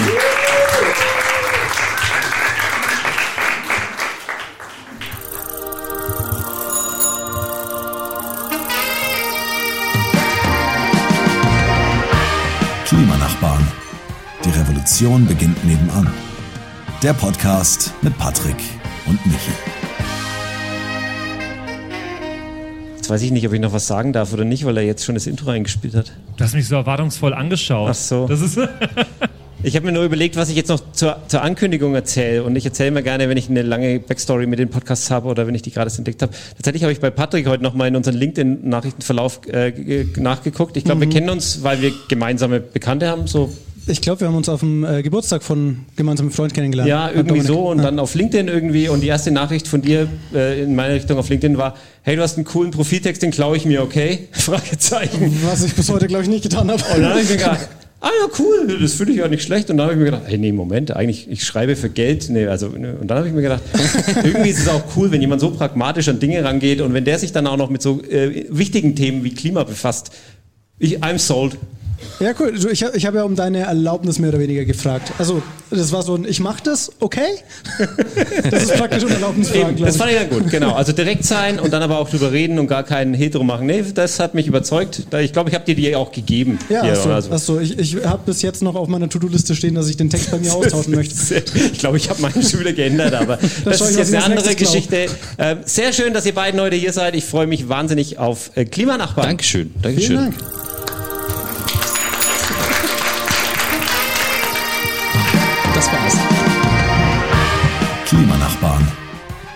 Die Revolution beginnt nebenan. Der Podcast mit Patrick und Michi. Heute ist der 6. Dezember. Weltweit haben wir 1,2 Grad wärmere Durchschnittstemperaturen als vor dem industriellen Zeitalter. Heute wird der deutsche Strombedarf zu 32 Prozent aus erneuerbaren Energien gedeckt und der Meeresspiegel ist seit 1880 um 25 Zentimeter gestiegen. 2023 haben wir 36,8 Milliarden Tonnen CO2 aus fossiler Energieerzeugung in die Luft geblasen. So viel wie nie zuvor. Patrick, wie geht's dir? Nervös. Es ist schön. So, so ein bisschen. Wir sind ja heute hier in, äh, im Afterwork bei der, bei der Podcast-Brause und ich finde es total passend, dass wir nach zwei solchen Podcasts, erstens die Niederlagenserie vom Club und dann ähm, die Krankheiten, dann, ähm, jetzt auch noch über die Klimakrise reden dürfen. Ähm, Wir sind dazu da, um die Stimmung wieder nach oben zu heben, deswegen sprechen wir über das Klima. Deshalb reden wir über das Klima, genau. Ähm, wer von euch denkt denn äh, im Alltag so äh, ans Klima? Also wen beschäftigt? Handzeichen. Ja, äh, ihr dürft die Emojis gerne nutzen. Oh, das sind Ähm, viele, also- das ist gut. Fast mehr als ans Römische Reich denken. Das ist schon mal sehr gut. Ähm, auch Auch ans die Römische da Reich. hinten, sehr Auch gut. sehr wichtig. Sehr gut. Ähm, bei den Deutschen ist es tatsächlich nur noch auf Platz 7 der Sorgen. Also Krieg, ne, haben wir überall. Ähm, nur noch Platz 7. Wer von euch glaubt denn, dass es mit der Klimakrise, also ich, ich fange mal mit einem Downer an und von da aus arbeiten wir uns dann Stück für Stück wieder nach oben, okay? Also keine Sorge. Äh, wer von euch glaubt, wegen Klimakrise und dem ganzen Thema so ein bisschen, äh, nicht so geil, so Zukunftsthema, ne? Wer von euch glaubt, dass es zu spät ist? So, dass wir es nicht mehr schaffen, das zu kippen? Okay? 50-50 Das, das, das ist vorbei mit der Menschheit so in den nächsten, weiß nicht, 50, 100 Jahren. Also die Menschen müssen nicht aussterben, Ja. aber wer, wer denkt, wir schaffen es einfach nicht mehr? Okay, das ist so die Hälfte ungefähr, ein Drittel, die Hälfte, was würdest du sagen? So ungefähr, Ja, ne? 50-50. Okay, bloß mal so als, als äh, Statusaufnahme für jetzt. Und genau da wollten wir eben anpacken als Klimapodcast, dass wir jetzt nicht äh, den fünften Klimapodcast machen, den es schon gibt, aller Luisa Neubauer, wie, wie schlimm doch alles ist und was wir alles tun müssten hier und da, sondern wir wollen ein bisschen Hoffnung da mit reinkriegen. Also wir wollen nicht den Kopf in den Sand stecken, sondern ähm, nicht einer der vielen Podcasts sein, sondern ein bisschen Hoffnung in euer Leben bringen, dass es vielleicht ja noch klappen könnte. So ein bisschen die Ergänzung zu dem Ganzen. Wir sagen nicht, dass das schlecht ist, die Angsterzählung, so aus Angst vor, ne? wir, dürfen, wir müssen jetzt gleich XY tun, sonst sterben wir alle. Das spricht Menschen an und aktiviert manche Menschen auch, aber viele Menschen kriegen die Scheuklappen auf und machen dann nichts mehr. Und da wollen wir ergänzend reinkommen und genau diese Menschen ansprechen. Also so Lust auf Lösungen machen. Genau. Äh, ihr dürft mal eure ähm, Taucherbrillen aufsetzen, jetzt kommt der Deep Dive.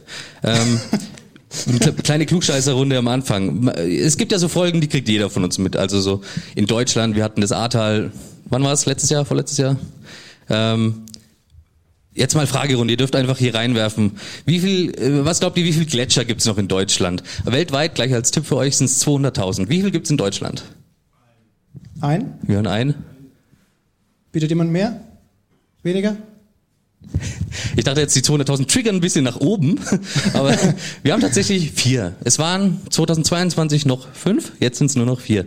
Ähm, wir, wir sehen diese Folgen immer wieder direkt vor unserer Haustür, beziehungsweise an der Zugspitze in dem Fall, dass äh, die, die Gletscher doch wegschmelzen. Wo du vor kurzem warst. Wo ich vor kurzem war und es war tatsächlich eine Pfütze, also es war kein Gletscher mehr. Wenn man mal einen Gletscher gesehen hat, wer von euch war in Kanada oder mal so in Island oder sowas, da sieht man richtige Brocken. Bei uns ist eher so, ja, kannst du auch rausgehen. Da war mehr Schnee als an der Zugspitze. Vielleicht kurz zum Kontext. Der Michi hat vor, was war das, zwei Jahren?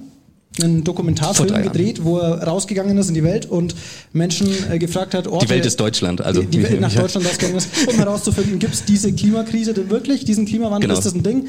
Oder vielleicht doch nur eine große Verschwörung? Und du hast mit beiden Seiten gesprochen und da warst du eben auch am, äh, an der, auf, auf der Zugspitze. Genau, ich, ich war, äh, ich habe mir, ich habe mich dumm gestellt und bin einfach mal losgezogen und habe äh, mit Wissenschaftlern gesprochen. Die sind sehr auf, also ihr müsst die einfach nur anschreiben. Die wollen euch das Leben erzählen. Das ist total interessant. Ähm, und auch Klimaleugner habe ich gesprochen. Also tatsächlich Leute, die sich damit befassen, ganze Kampagnen fahren und dann ähm, die habe ich auch mal angehört, aber die, die ja, war nicht so aufschlussreich. Aber ähm, das Interessante war auch, da oben was denkt ihr denn, was die Gletscherschmelze so vorantreibt? Ich, finde, ich fand das total interessant. Da ist nämlich so eine schwarze Schicht auf dem Schnee. Was denkt ihr, was das ist? Diese schwarze Schicht auf dem, auf dem Eis. Bitte? Rußfeinstaub geht in die richtige, äh, richtige Richtung. Reifenabrieb.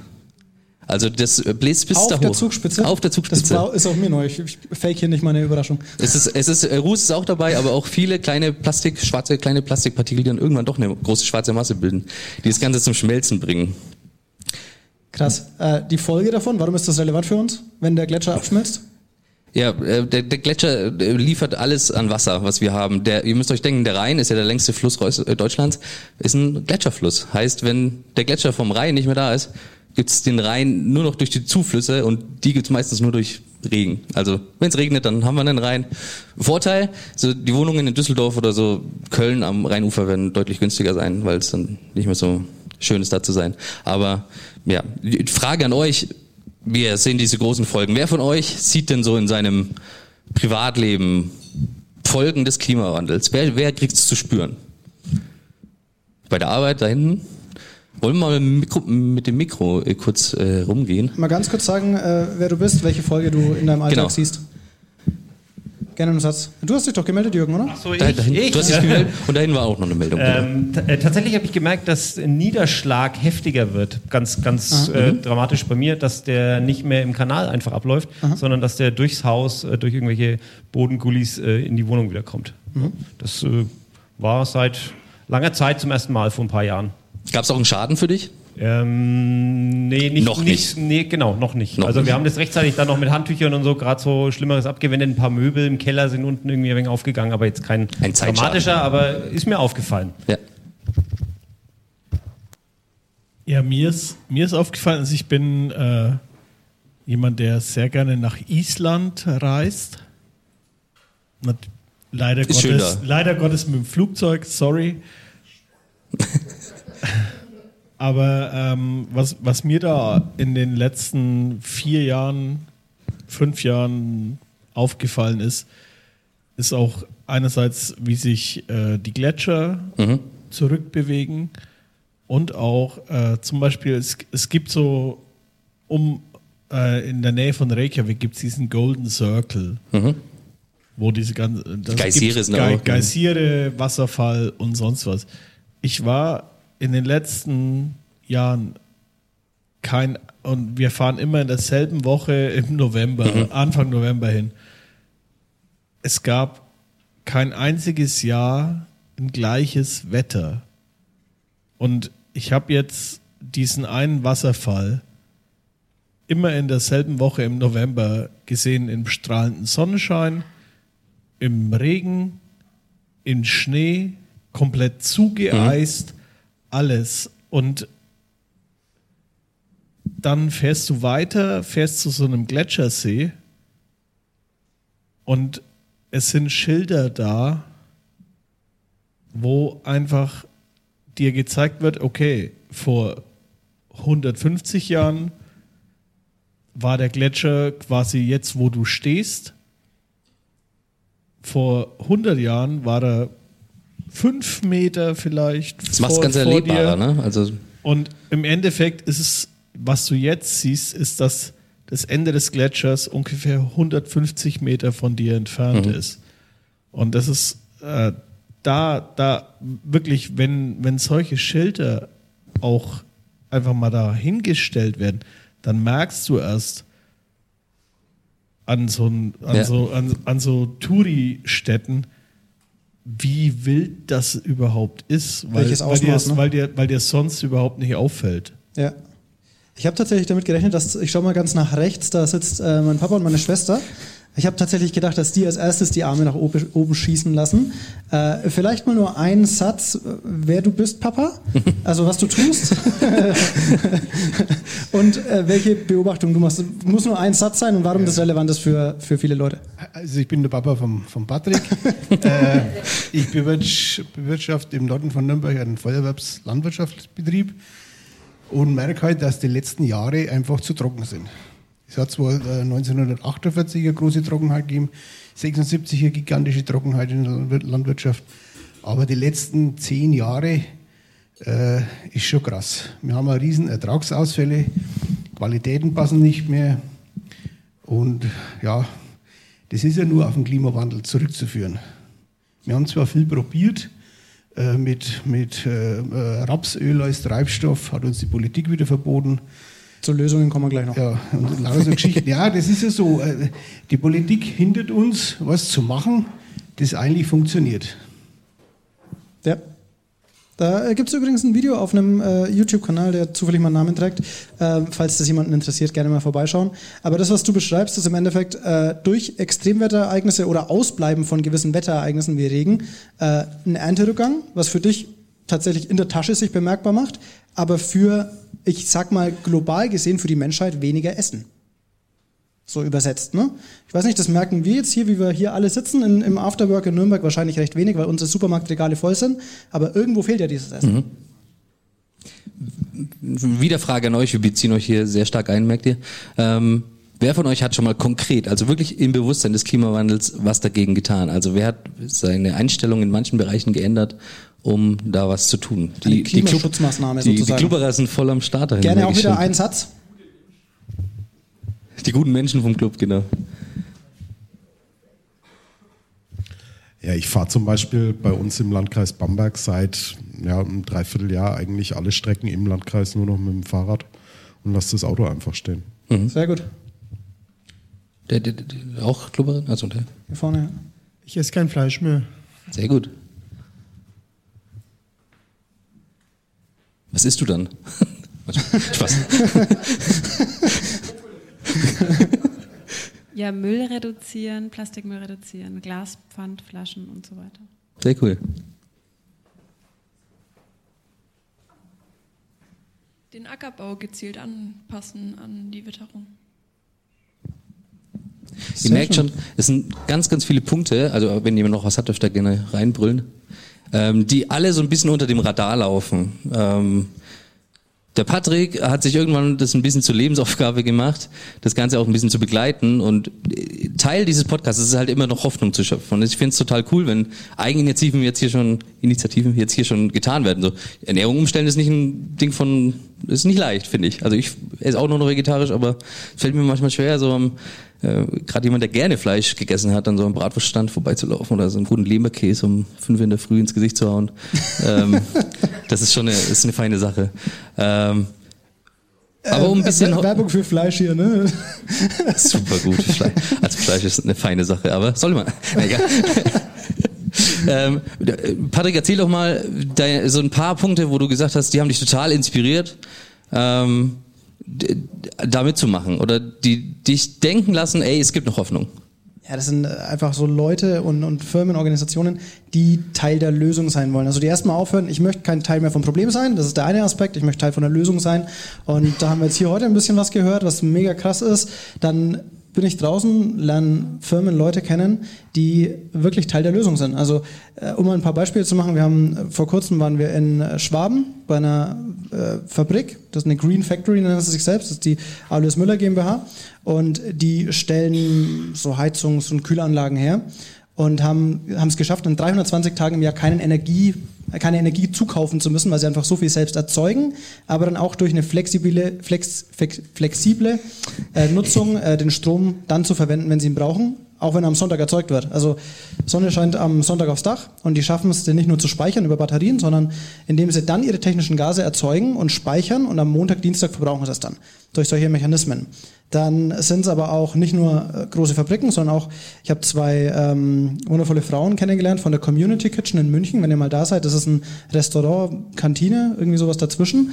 Ähm, sehr, sehr cooler Ort, lohnt sich auf jeden Fall dahin zu gehen. Und deren ganzes Business Model basiert darauf, dass sie Lebensmittel, die sonst weggeworfen, weggeworfen werden würden, nutzen, neu aufbereiten und dann verkaufen in ihrem Restaurant.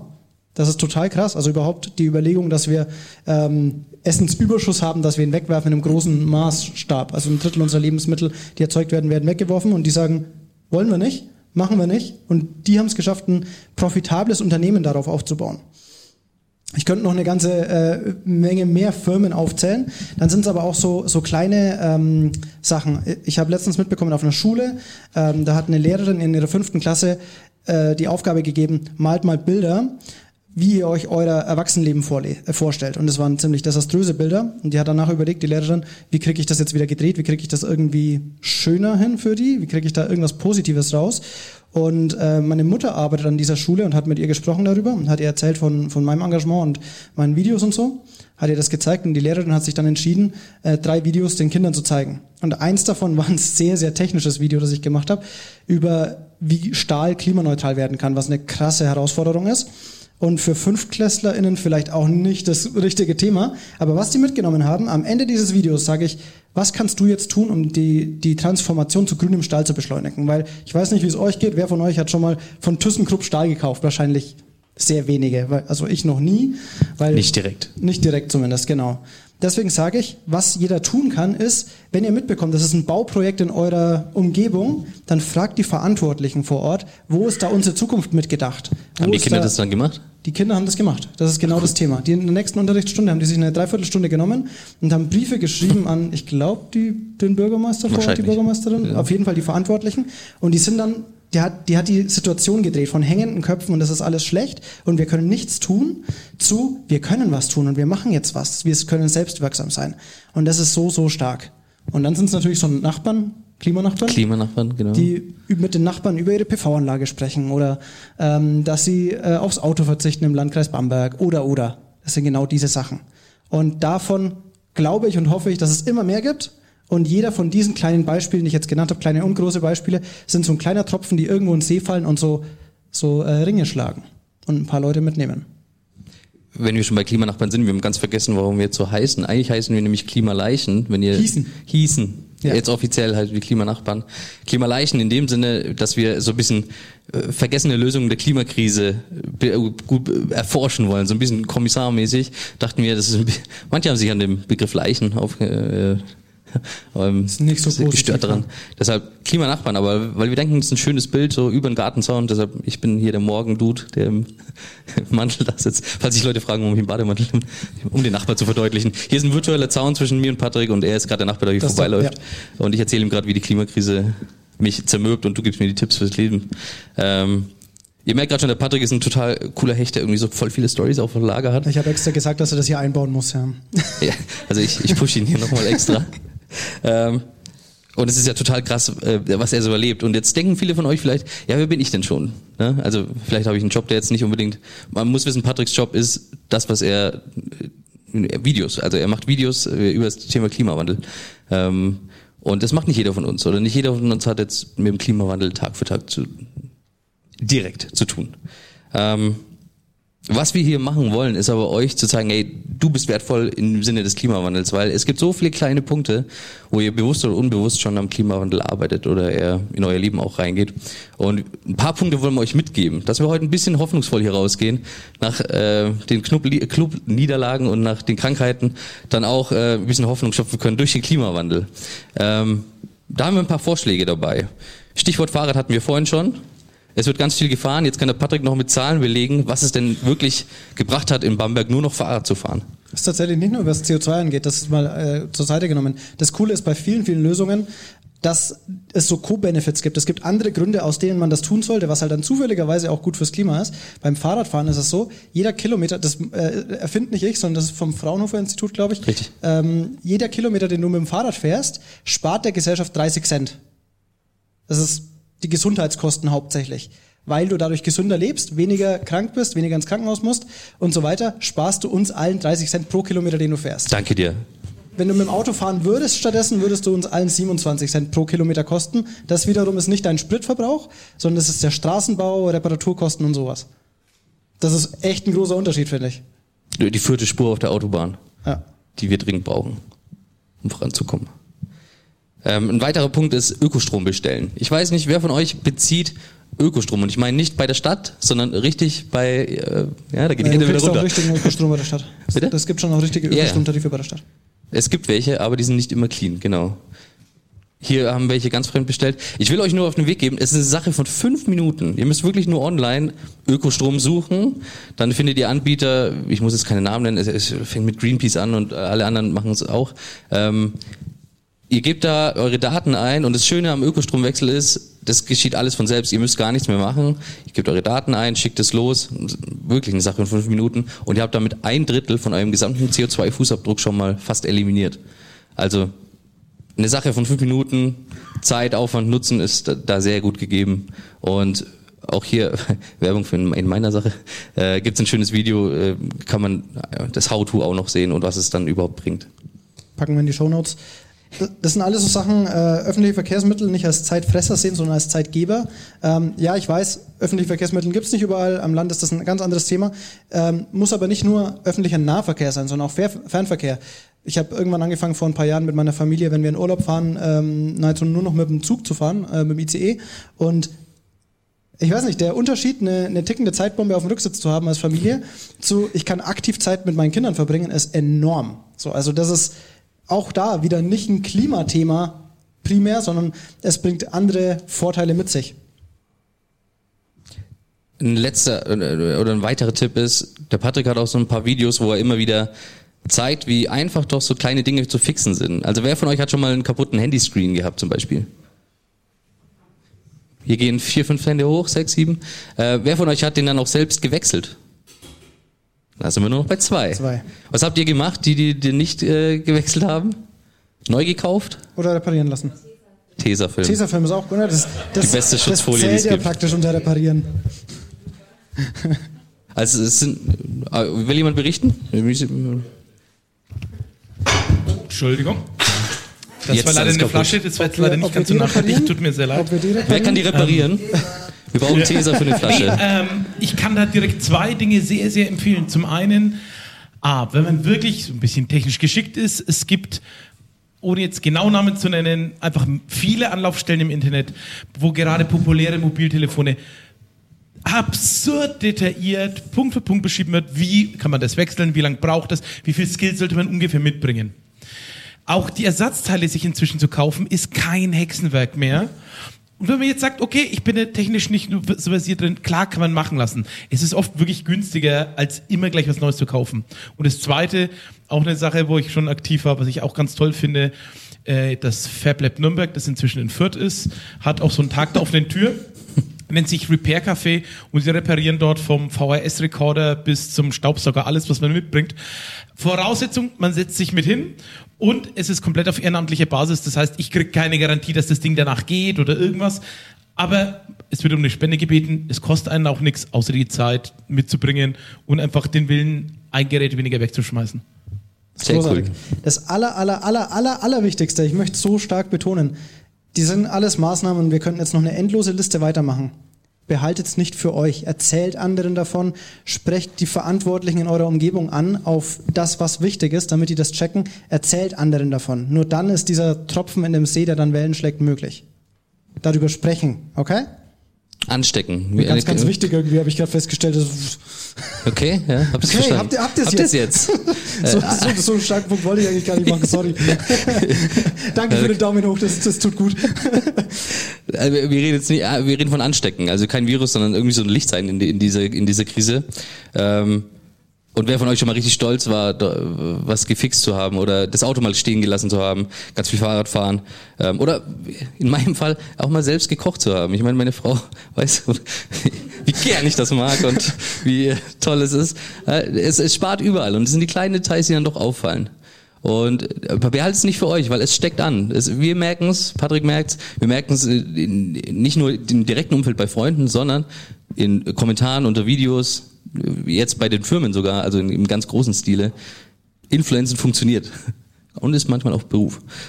Wollen alle nicht einsehen. Ähm, Und wenn es nicht klappt, dass ihr es alleine macht, dann sucht euch Menschen. Also Team up. Es ist, Patrick und ich sind Vegetarier geworden durch eine Challenge. Das war nicht so eine, hey, natürlich war es irgendwo eine bewusste Entscheidung, aber es war erstmal so, wer länger, wer es länger aushält, hat halt gewonnen. Bisher gibt's noch keinen Gewinner. Seit. Aber ich höre raus, dass du echt eine Sehnsucht nach Leberkäse hast, also vielleicht. Das macht die Challenge nur äh, interessanter für mich. Danke. Ich werde jetzt noch mehr Gas geben. Und ähm, wenn ihr am Ende gar keinen findet, wir, wir zwei sind da, also schreibt uns ähm, und klopft bei eurem Nachbarn. Ja, in dem Fall wir zwei. Genau. Und? Unser Ziel am Anfang war ja so ein bisschen Hoffnung zu streuen. Ich würde mal gerne noch, um es abzurunden, in die Runde fragen, im Vergleich zum Anfang, Hand heben, wenn ihr jetzt so ein Fünkchen mehr Hoffnung habt, dass wir gemeinsam als globale Gesellschaft die Klimakrise kippen können, stoppen können. Mal bitte die Hand heben, wer so ein bisschen mehr Nur Hoffnung ein dazu Funken. Und gewonnen hat. Funken reicht uns. Ja, das ist so die Paar. Hälfte der Leute, Ja, werde ich als Erfolg. das reicht uns. Und in diesem Sinne ne, sagen wir, Erde gut, alles gut. Macht's gut, Nachbarn. Dankeschön. Tschüssi.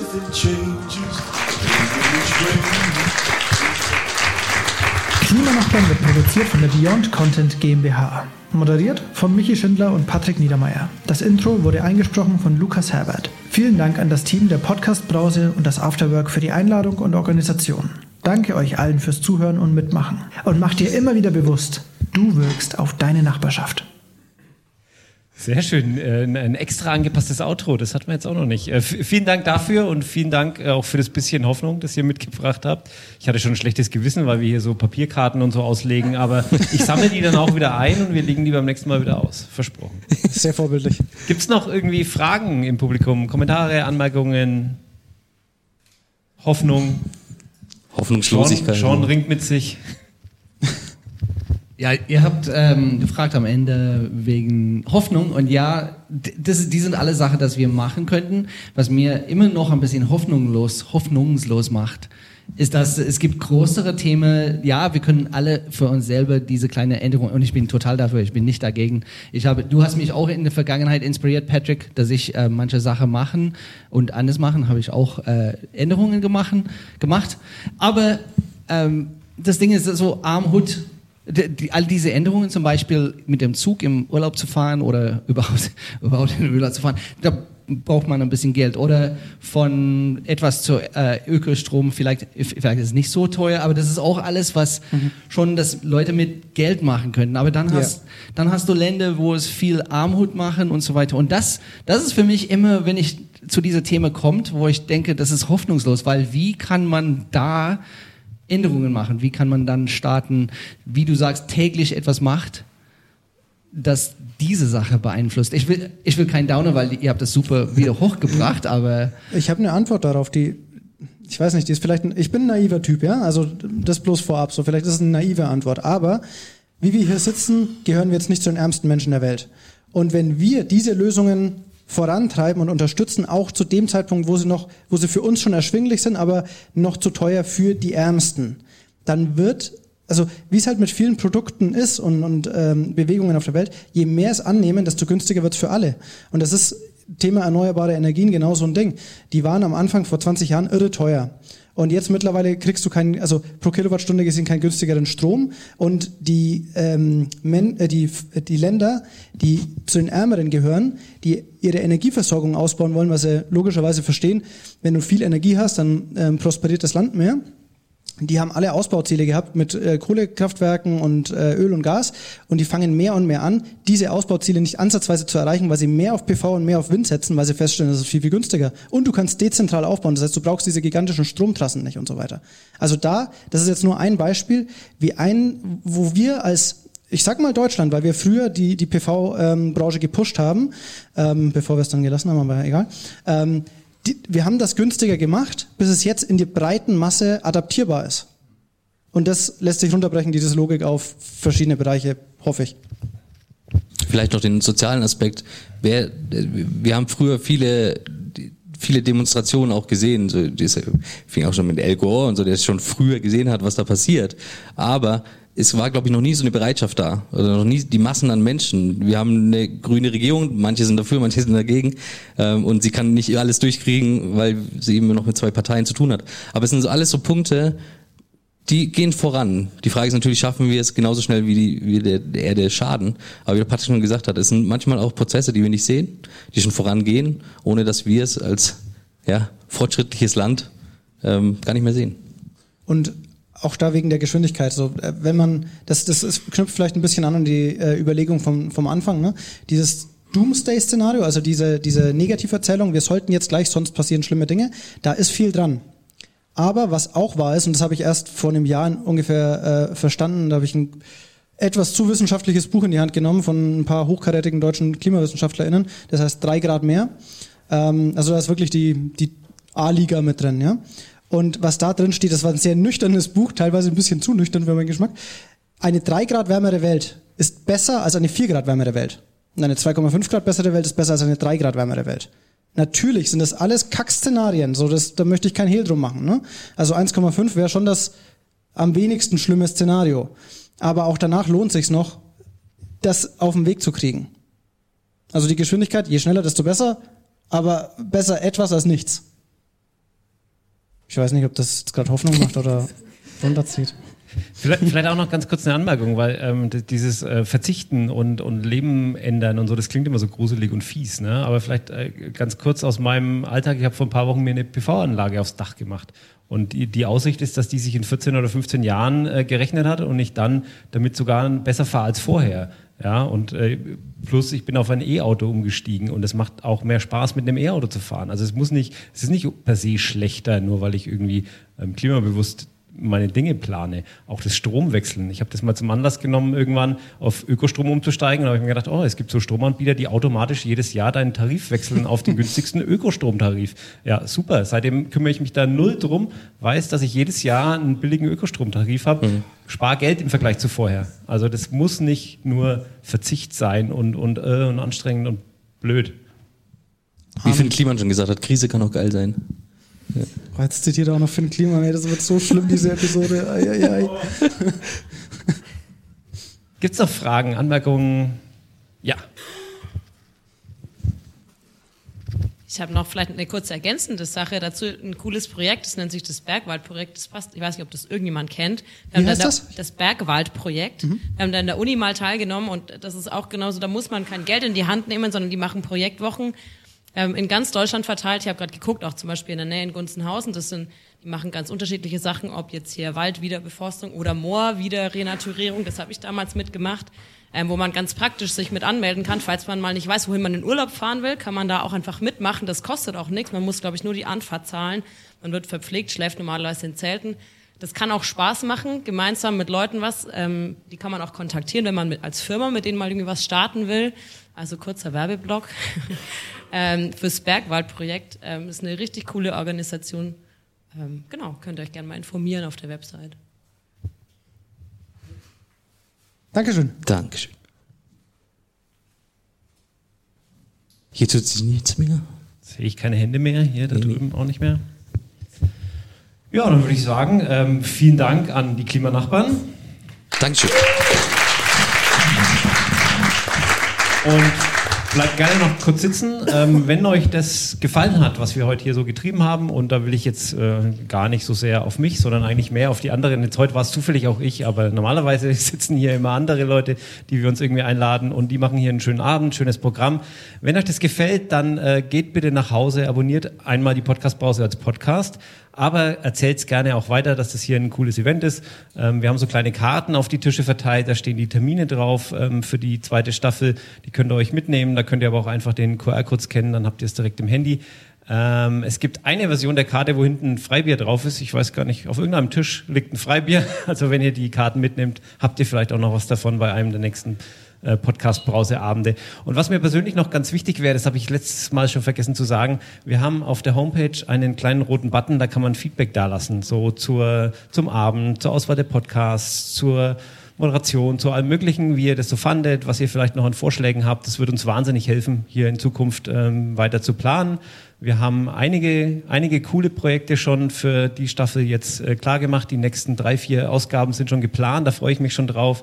Im Januar, 10. Januar, kommt zum Beispiel ein Podcast zum Thema Bestattung und ich glaube, die Polizeigewerkschaft hat sich auch angekündigt. Also es sind coole Themen, die wir irgendwie am Start haben, aber es hilft natürlich ungemein, wenn wir von euch erfahren, ob wir irgendwie hier richtig liegen oder ob wir es irgendwie anders machen können oder.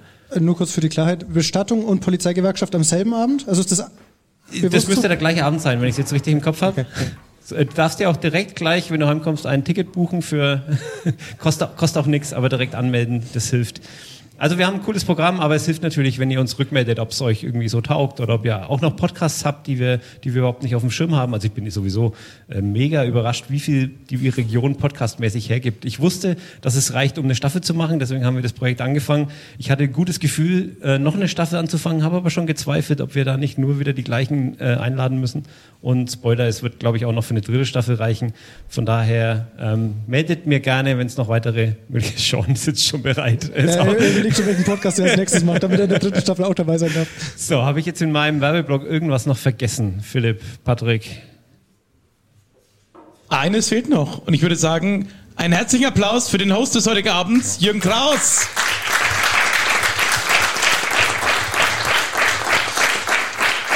Dankeschön, Dankeschön. Äh, die, die Podcasts würde ich noch kurz zu einem Grundbild bitten. Äh, das machen wir hier noch für das Episodencover. Und ansonsten kommt gut nach Hause, fahrt vorsichtig. Ich weiß nicht, ob es irgendwie glatt wird heute, aber ich würde mich freuen, euch wiederzusehen im Januar. Macht's gut. Die Podcast-Brause ist ein Podio Original Podcast. Idee und Moderation Jürgen Kraus. Produktion Podio. Gesamtleitung Podio Patrick Rist. Alle Podio Podcasts findest du auf podio.de, in der kostenlosen Podio App und überall dort, wo es Podcasts gibt. Podio. Podcasts für dich aus deiner Region. Podio.